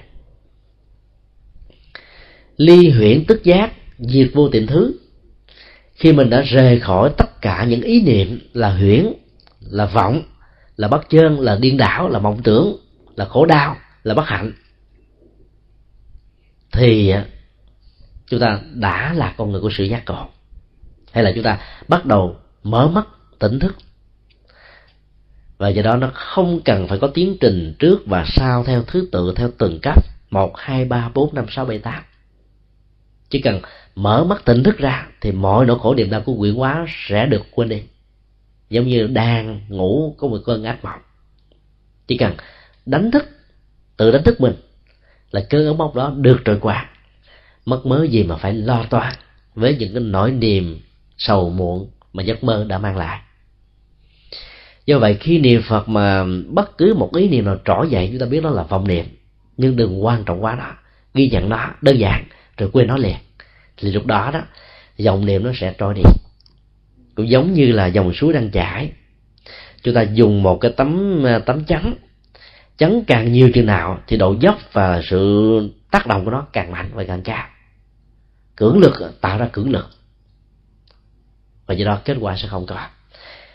Không quan trọng quá về dòng niệm thì dòng niệm sẽ tan. Và do đó kết quả của chánh niệm sẽ được thiết lập. Một câu hỏi khác như thế nào là niệm phật nhất tâm? Có nhất tâm được không? Khi con đang niệm phật, thường bị vọng tưởng xen vào mà không biết. Niệm phật nhất tâm được hiểu là trong giai đoạn, trong thời gian, trong lúc dụng công phu niệm danh hiệu của đức phật ý thức, tâm thức của con người đó không còn bám víu vào bất kỳ một cái gì ngoài danh hiệu của đức phật. Từ được gọi là nhất tâm đó là nhất tâm ở trong sự bắt đầu. Sự nhất tâm cao nhất của nó đó có thể đạt được đó. Là con người đã không còn nhìn thấy cả một thế giới nhị quy phân chia giữa phật và ta, giữa con người và thiên nhiên, giữa chủ thể và khách thể, giữa cái nhận thức và cái bị nhận thức, giữa mọi thứ của dòng cảm xúc, của ý niệm quá, với những cái tương tác của con người với những gì đang diễn ra xung quanh mình tất cả một sự hiện hữu của đó đó có cũng như là không. Giống như tình huống của không viên biên xứ, nếu biết chuyển hướng dụng tâm theo một cách thứ nhất tâm và bất loạn, thì lúc đó chúng ta thấy rằng là thế giới này nó giàu cho có động đất lông trời, sóng thần, bão bão táp phong ba, nó vẫn không làm lay động cái tiến trình công phu của người đang dùng công tu tập nhất tâm này có một lần à, uh, ngài xá lệ phất và một kiền liên đang tĩnh tọa trong rừng. Một vị uh, la sát ở một hành tinh khác đến. Có một mối hận thù rất lớn với ngài à, xá lợi pháp từ lâu. Đã dùng một cái chày kim cương bổ vào đầu của ngài xá lợi pháp. Mà ngài vẫn điềm nhiên giống như không có chuyện gì xảy ra tất cả những người khác không ai cảm nhận được ngoài ngài một kiên liên sau khi xuất thiền thì ngài một kiên liên mới nói là khi nãy đó pháp huynh đã giữ được trạng thái nhất tâm và bất loạn. Đến độ đó, cái tiếng long trời đổ lên trên đầu của pháp huynh mà pháp huynh vẫn không hề bị lay động. Ngày sau là pháp mới nói lại như thế này. Tương tự, pháp huynh đã nhìn thấy được ờ, cái hành động tạo ra một âm vang rất lớn ở trên thân thể của tôi mà pháp vinh vẫn không bị lay động thì pháp vinh cũng đang ở trong trạng thái nhiếp tập mặc dầu pháp vinh đang nhìn. Nghe và nhìn à, đối với một hành giả đạt được nhất tâm và bất loạn đó không tạo ra trạng thái kéo tâm mình vào những cái mà nó muốn. Ở đây danh hiệu của đức phật đó, như là một phương tiện để đạt được chánh niệm và tỉnh thức để ăn vui thôi. Thì ai làm được như vậy thì còn được gọi là nhất tâm do đó nhất tâm có thể được thực hiện trong lúc mình đang niệm phật. Với điều kiện đó, bản chất cái vọng tưởng xen vào đó nó không còn nữa. Câu hỏi này nêu ra là có những lúc vọng tưởng nó xen vào mà mình không biết. Tình huống đó là một thói quen. Thói quen đó nó làm cho mình nó gần như là bị bảo hòa. Không biết nó là vọng không biết nó là ảo và có nghĩ nó là chân vì nó xuất hiện từ lúc chúng ta mới lọt lòng hoặc là bao nhiêu năm tháng tính toán đông đo lo rầu phiền muộn. Nhiều quá đi thì cái vọng đó nó đã có mặt với chúng ta hàng ngày hàng giờ hàng giây hàng phút thậm chí trong giấc ngủ đó. Đôi lúc đó, nó buộc chúng ta phải lắng dịu tâm mà chúng ta là không quên vẫn mang nó theo trong giấc mơ. Từ khi mà mình bắt đầu niệm phật đó mình quán vào danh hiệu của ngài với phần hào quang vô lượng với tuổi thọ vô lượng với công đức vô lượng với tướng hảo 30 nét đẹp. Ba tám mươi tám mươi nét đẹp và 32 tướng tốt. Chúng ta vẫn có thể bị len lỏi vào nào mà không hay bởi vì cái quán tính của nó mạnh quá. Cho nên ờ, càng nỗ lực đúng phương pháp đó, thì cái tiến trình thay thế bằng câu niệm phật như một cái niêm vào trong tâm thức đó, thì sự bị thay thế bằng dòng niệm nó sẽ không có. Lúc đầu nó len lỏi một cách tình cờ. Tại vì sau này đó chừng nào có dụng ý đó nó bắt đầu có mặt thì như vậy chúng ta đã thấy rằng là chúng ta đã có tiến bộ được một phần. Nên nó len lỏi một cách ờ, vô tình thôi, chứ không phải là có dụng ý. Thì càng tu tập tập trung nhiều vào danh hiệu đức phật, quá tư càng nhiều vào ngài, thì lúc đó đó cái sự bị xen lẫn bởi vọng niệm nó sẽ bị giảm đi. Ai có thói quen á, mắt nhìn chăm chăm hết chỗ này đến chỗ khác, rầy mây, rầy đây mây đó, không ờ, yên trụ một chỗ nào đó thì vọng niệm dễ xen trong lúc niệm phật lắm. Thì lúc đó hãy tập lại yên tĩnh ở một chỗ thì cái tâm nó sẽ yên theo. Bớt tâm sự bớt giải bài bớt tức tối bớt bức xúc thì cái sự lắng dịu của tâm đó, nó sẽ có mặt giống như là dòng nước đó, mùa thu đó không có tác động của nước. Thì sự trong lắng của nó sẽ tạo ra một sự tương phản.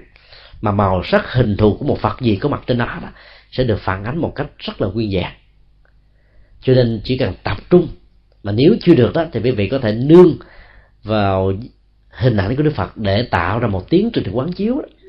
lúc đó chúng ta vừa niệm bằng miệng, vừa nghe bằng lỗ tai, vừa quán bằng con mắt, vừa nhìn bằng con mắt. Thì lúc đó đó, lỗ tai và con mắt đã tập trung vào danh hiệu của đức phật, thì lúc, thì cơ hội bị len lỏi vào một cách tình cờ không còn nữa cho nên cứ nỗ lực cứ duy trì cứ uh, tiến tới bằng một thái độ tinh tấn thì kết quả chúng ta sẽ đạt được như ý muốn. Một câu hỏi khác xin thầy chỉ dạy cách thức lần tràng niệm phật. Có người nói rằng cách thứ nhất lần tràng đến hạt chủ rồi quay lại. Cách thứ hai lần liên tục qua hạt chủ rồi sau đó mới quay lại. Mong thầy chỉ dạy và giảng cũng như phân tích cách thức lần tràn hạt nào là đúng và có kết quả. Thời của đức phật thì không có tràn hạt để mà lần. Phương pháp lần tràn hạt có từ thời của các vị tổ, và nhất là khi pháp môn niệm phật bắt đầu có mặt. Sử dụng tràng hạt là một nghệ thuật để làm cho tâm bớt đi sự vọng động và vọng tưởng đối với những đối tượng trần cảnh quá hấp dẫn của âm thanh, của màu sắc, của mùi vị, của sự xúc chạm và của những ý niệm được thu nạp trong tâm. Trong ngành tâm lý học đó, người ta đã biết sử dụng ờ, cái cách chuyển sự tập trung để vượt qua nỗi lo, nỗi sợ, nỗi run khi có mặt trước quần chúng. Nếu một người có mặt trước quần chúng mà không có cái gì để cầm trên tay đó, thì người đó cảm thấy là cái sự tự tin nó mất đi nhiều lắm cho nên người ta dạy đó, cầm một cái gì đó để tạo ra sự thăng bằng. Nếu người đó là một người có cái nỗi sợ, thể cầm một cái gì đó để truyền cái nỗi sợ vào trong cái vật cầm này. Ví dụ như cái micro, họ cầm để tạo ra sự tự nhiên, đi tới đi lui cho thoải mái, tâm, cái thân đưa qua, đưa lại, cái tay đưa tới, đưa lui. Và khi cái tâm mình chú ý vào những động tác này đó sẽ không còn cơ hội để sợ hãi quần chúng khán giả thích không thích, ghét không ghét, là khen hay là chê. Lúc đó, nỗi sợ hãi được phóng thích. Do vậy là người ta có tìm một cách gì đó để người ta chuyển những nỗi rầu lo buồn vào trong cái mà người ta đang cần thì sự lăn tràn hạt cũng vậy. Thay vì đó, mình niệm trong tâm, lấy tâm làm đối tượng, danh hiệu của đức phật làm đối tượng gắn danh hiệu của đức phật vào. Thì đến lúc đó, tâm nó còn chạy chỗ này nhảy chỗ kia như là vượng như là khỉ như là ngựa. Vượng thì truyền thành ngựa thì sông rủi thì lúc đó người ta cột cái tâm vào trong từng hạt chuỗi. Con mắt tập trung vào làng chuỗi thì con mắt nó còn nhìn thấy cái gì cái khác nữa. Thì lúc đó đó cứ mỗi một hạt được lăn lần như thế này sự tập trung nó sẽ gia tăng với một cường độ ngày càng lớn hơn do vậy, theo bản chất của sự ờ, sáng chế của các vị tổ qua cách thức lần chuỗi như thế này đó nó không nằm theo cách thức là chúng ta phải lần đến hàng chủ rồi lần trở lại, hay là lần qua. Ai muốn thích thì sao, cứ lần như vậy. Miễn là chúng ta sử dụng cái mỗi một hạt chuỗi đó như là một phương tiện để gửi gắm trọn cái tâm tư trong sự hành trì, thì lúc đó đó tâm không còn vọng niệm, xen vào nó bản chất của sự lặng là như thế ngoài ra thì các tổ còn dạy chúng ta là điếm cái số lượng trong cái lòng điếm để cho ý thức nó, nó bám vào cái con số thì nó không còn cơ hội để bám những cái khác. Còn mắt thì bám vào cái hạt. Ý thức đó, thì bám vào con số. Lỗ tai đó, thì bám vào âm thanh tiếng niệm. Thì sự nhất tâm và bất loạn dễ dàng từ thiết lập và thành công mở ra cao hơn cho đó quý vị lần bằng cách là đến hạt chủ được quay về hay là, lần qua luôn theo thứ tự từ trước đến sau là tùy theo thói quen và sự lựa chọn. Chứ không hề có bất kỳ một sự bắt buộc nào. Kết quả của hai sự lần hạt này nằm ở chỗ đó. Chúng ta sử dụng nó như là một sự ghế gắm ghế gắm tâm. Còn sử dụng nó như một phương tiện để cầu phúc kết quả không có.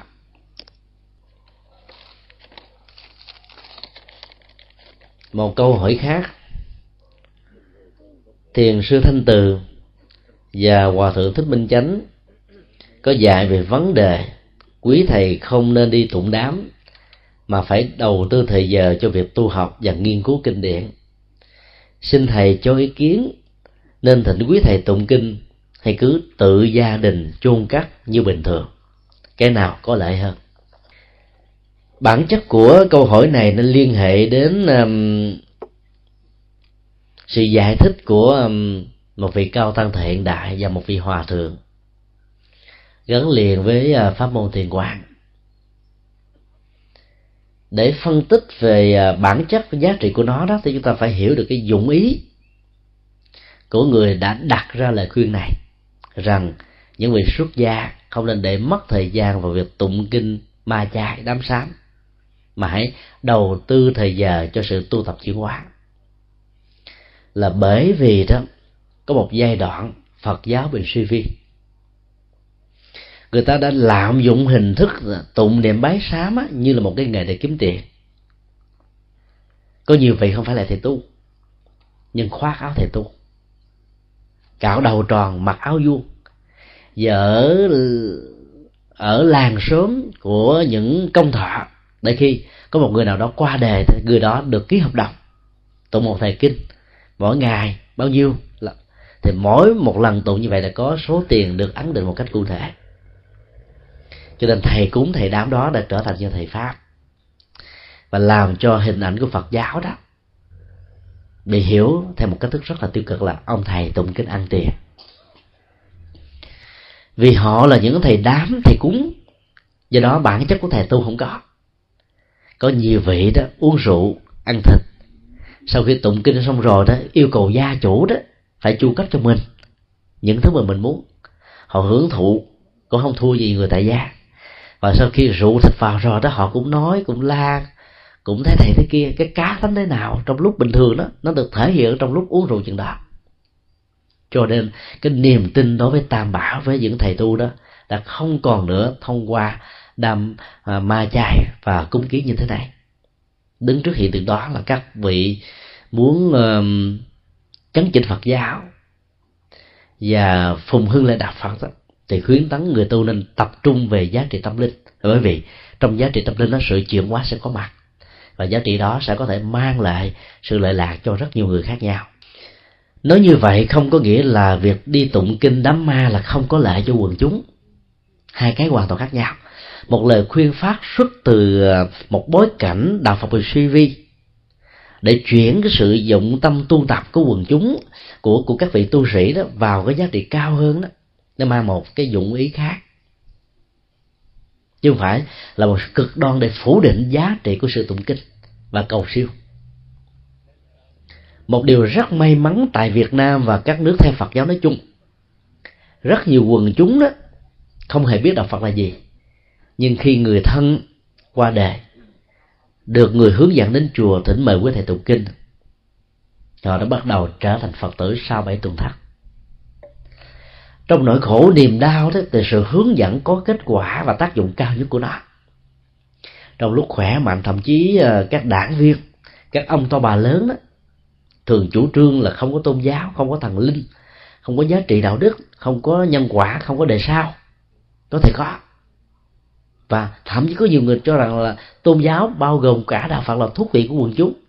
Nhưng khi người thân của mình qua đề đó, quý thầy đến với tư cách đàng hoàng đứng đắn tụng niệm bái sám, hướng dẫn hành trì, giải thích cách tu phúc tạo đức cho kẻ còn lẫn người mất được an vui đó, thì lúc bây giờ người đó sẽ được chuyển hóa. Ít nhất là các ý niệm về à, sự hên xui may rủi liên hệ giữa người chết và kẻ sống đó đã làm cho họ sợ mà phải vào chùa có giờ. Mặc dù có giờ phải của phật giáo, sai với lời phật dạy. Nhưng nó vẫn là một phương tiện rất tốt cho quý thầy để làm đạo. Đối với những người chưa biết phật giáo là gì? Chúng ta thử đặt ra một vấn đề nếu những người đó, khi người thân quả đề đến các nhà thờ, để xem giờ và thỉnh các vị cha linh mục về để làm lễ thì chuyện gì sẽ xảy ra? Chắc chắn rằng là sau lễ tang, họ sẽ trở thành các tín đồ. Cho nên đám tang đó là một cơ hội để à, nối kết những người chưa phải phật tử trở thành phật tử với điều kiện là chúng ta phải à, thuyết pháp giảng kinh trong lễ tang. Cái đó được nhà phật gọi là thuyết minh sanh. Thuyết minh là nói rõ sanh là bản chất của đời sống, bao gồm tiến trình sanh tử, đời trước, đời nay và đời sau nhân quả được tiếp nối lưu truyền ở trong con người như thế này như thế kia. Chết rồi không mất nói rõ về nhân quả luân hồi như thế đó để làm cho con người có trách nhiệm đạo đức về những gì mình đã làm. Vì vậy đó nếu đó là điều sai và tội lỗi đó thì cần phải hối hối hận hồi đầu đổi mới thì nó có niềm đau mới có thể mất đi. Do đó, đó trước khi tụng kinh hoặc là sau khi tụng kinh đó, chúng ta nên có một thời pháp ngắn tối thiểu là 20 phút giảng về sự sống và cái chết về nhân quả hoặc là chúng ta có thể hỏi gia chủ và người thân đó để biết được được cái gút mắt về không niềm tin về đối với tam bảo nằm ở chỗ nào. Để trong lúc giảng và phân tích đó, vị thầy này có thể đánh vào ở trong cái trọng tâm của sự mất niềm tin này để giúp cho người đó được khai sáng. Và trong nỗi khổ niềm đau đó nói cái gì người ta cũng nghe. Nếu nói chánh pháp người ta sẽ trở thành con đường đúng đắn. Nếu nói mê tín thì người ta sẽ đi theo đường sai đường quay. Và cuối cùng giá trị lệ lạc mất hết hoàn toàn. Cho nên nếu chúng ta không tụng niệm bái sám để tạo điều kiện cho quần chúng có thể trở về với đạo phật đó, chúng ta sẽ mất cơ hội phục vụ chánh pháp cho những người này. Do đó phong tục tập quán ma chay tụng niệm đó vẫn nên tiếp tục diễn ra. Nhưng vấn đề quan trọng là diễn ra như thế nào. Nghĩa là chúng ta phải tụng những bài kinh thuộc về. Chẳng hạn như là kinh ờ, dạy về nhân quả về phước báo à, ba đề chẳng hạn như kinh địa tạng. Hay là chúng ta biết là trong gia đình đó đó cái ăn quán giang hồ cái khổ cái đau và những điều bất hạnh nó tới nhiều lắm thì chúng ta có thể mang lương hoàng sám từ bi tỳ sám để đọc. Mỗi một cái lời lẽ trong đó nó thống thiết vô cùng thì cái người buồn với những nỗi khổ, niềm đau, sanh ly tử biệt của người thân của mình đó sẽ làm cho họ nhớ đời và không bao giờ quên được. Ba ngày đó là ba ngày để lại những cái điều đáng nhớ nhất. Và do đó, giá trị của nó rất lớn. Đừng nên tụng pháp hoa, tụng bát nhã, tụng những bài kinh sâu xa quyền diệu, hay là tụng những bài kinh mà không ai hiểu chi. Thì giá trị của tụng kinh này đó rất là lớn. Cho nên truyền thống đó vẫn nên tiếp tục nhưng mà đừng nên tiếp tục theo cách biến ông thầy trở thành thầy đam trở thành thầy pháp thầy cúng. Do đó phải hiểu lời khuyên của thiền sư thanh từ và hòa thượng minh chánh là nằm ở chỗ này. Thì nếu như ngồi chùa chúng ta làm được điều đó thì quý vị cứ nên tiếp tục. Theo chúng tôi thì chúng ta không nên uh, tiến hành lễ cầu siêu tổ chức dỗ và cúng kiến ở nhà mà không có sự hỗ trợ của quý thầy và ban hội niệm là bởi vì đức chúng như hải mà. Là những người thân trong gia đình đó sẽ không tạo ra một cái hiệu ứng tâm lý. Bởi vì cái quan hệ tình thân cha mẹ đối với con cái, anh em ruột rà với nhau đó làm cho người ta bị lờ mặt. Khi hương linh chết rồi, hoang mang, sợ hãi, mà thấy người thân của mình mặc áo tràng cho tụng niệm thánh, ôi, cái bà này, ông này đâu có sức gì đâu, cứu được. Bình thường cứu tôi còn không được, bây giờ tôi chết sao cứu được? Tác dụng nó yếu lắm cho nên chúng ta phải thỉnh phật ở chỗ khác về. Qua hình ảnh cuối thầy và ban hộ niệm. Nhìn hình ảnh của những người khác đó, với sự trang nghiêm, đỉnh đạt, tất cả đều nhất cứu nhất kệ thành tâm quy hưởng về. Cái tác dụng thẩm thấu truyền ra một cái làn sóng tâm đó rất là lớn. Và hương linh đó, nếu mở đúng cái tần số, sẽ cảm nhận được những giá trị chuyển hóa công đức do những người này gửi gắm hay một cách khác đó, có thể giúp cho họ bỏ đi cái thân phận này. Không chấp vào thân thể này cái tôi, dòng cảm xúc này của tôi. Từ đó, gia tài, sự nghiệp, vợ con, chồng, sở hữu tài sản, các kế hoạch, ăn quán giang hồ đó mới có thể được buông một cách có hiệu quả nhất. Thì lúc đó, hương linh mới có điều kiện tái sanh về cảnh giới an lành khi mà chúng ta tổ chức tất cả các lễ dỗ tại nhà đó cái cơ hội chuyển hóa và giải thoát ở hương linh ít hơn, mặc dù có thịnh quý thầy là bởi vì gia đình là cái nơi hội tụ tất cả những kỷ niệm đẹp. Nỗi niềm hạnh phúc, đau khổ, thành công thất bại, nó có đầy ở mọi nơi. Trong nhà bếp, trong nhà vệ sinh, ở trên giường bàn làm việc, ở bức tường, ở sân trước, ở sân sau ở nhà trước, ở nhà sau.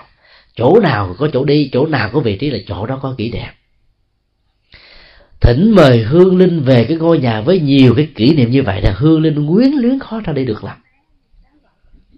Cho nên sau khi làm lễ thiêu xong rồi đó thì quý vị đừng bao giờ thưa thờ tại nhà, cúng tại nhà. Mà phải cúng tại chùa dầu, cho nhà quý vị có rộng lớn, có bàn thờ riêng. Trang hoàng rất là trang nghiêm của hồng ninh. Bởi vì cái kinh nghiệm về nỗi khổ niềm đau đó, như là những sợi dây xích trói buộc hương linh vào tình cảm gia đình. Đưa họ về chùa đó, nếu họ chưa ra đi được, hàng ngày nghe kinh, nghe kệ nghe chuyển hóa, thì hương linh sẽ được siêu thoát. Cúng tại chùa đó thì đỡ tốn tiền, đỡ gieo nghiệp sát sạch. Và những gia đình mà biết cách chuyển hóa đó nhân cái ngày đó mời thân bằng quý thuộc về chùa ăn cơm chay. Thì ngày hôm đó, những người được mời này sẽ bớt đi một cái nghiệp sát. Nghe được một bài kinh có ý nghĩa, thì nếu có thể giảng cho một buổi. Rồi phát tâm cúng dường, thì chúng ta gieo biết bao nhiêu là công đức. Trong lời giảng đó không thấm chỗ này thì cũng vỡ cái chỗ kia. Không giác ngộ chỗ nọ đó, thì nó cũng có ý nghĩa ở chỗ khác cho nên đó khi cúng dường trai tăng là quý vị cần phải yêu cầu quý thầy giảng. Chứ đừng có tụng kinh niệm nhiều. Có nhiều người không biết tụng hết uh, bộ kinh địa tạng hết ban đêm rồi ban ngày tụng quanh năm suốt tháng. Mà thời gian giảng phân tích nó để tạo ra tiến trình của sự ứng dụng của ích giá trị của nó không nhiều. Vấn đề ở chỗ là tạo phước báo công đức để chuyển hóa. Còn tụng niệm để tạo phước đó giá trị nó ít hơn là chuyển hóa cho nên trong cúng dường trẻ tân á, chúng ta thỉnh quý thầy giảng. Và do vậy thời gian tụng á, phải ít đi. Cúng dường giàu có tiền không có tiền không sao cả. Cúng dường như vậy là, là mở tấm lòng ra. Và nhất là khi chúng ta biết là thân bằng quý thuộc mình ai có cái thói quen keo kiết á, bỏn sẻn không dám bỏ tiền của ra làm việc luyện việc nghĩa đó thì trong lúc cúng dường chúng ta nhờ quý thầy nếu mình không có khả năng viết một cái lời tác bạch thống thiết chí thành. Đập lên như vậy là ai cũng rơi nước mắt. Cái giá trị của sự rơi nước mắt một cách tự nhiên như vậy, nó sẽ làm động tấm lòng của những người chai như sỏi và đá. Chúng ta đang làm công việc hoàn pháp và giúp cho họ. Khi nào chúng ta có mặt ở trong một ngôi chùa với cái không gian yên lắng, cảnh phật trang nghiêm đó, thì cái lời như vậy nó sẽ tạo ra một cái âm hưởng tác động về tâm lý tốt lắm.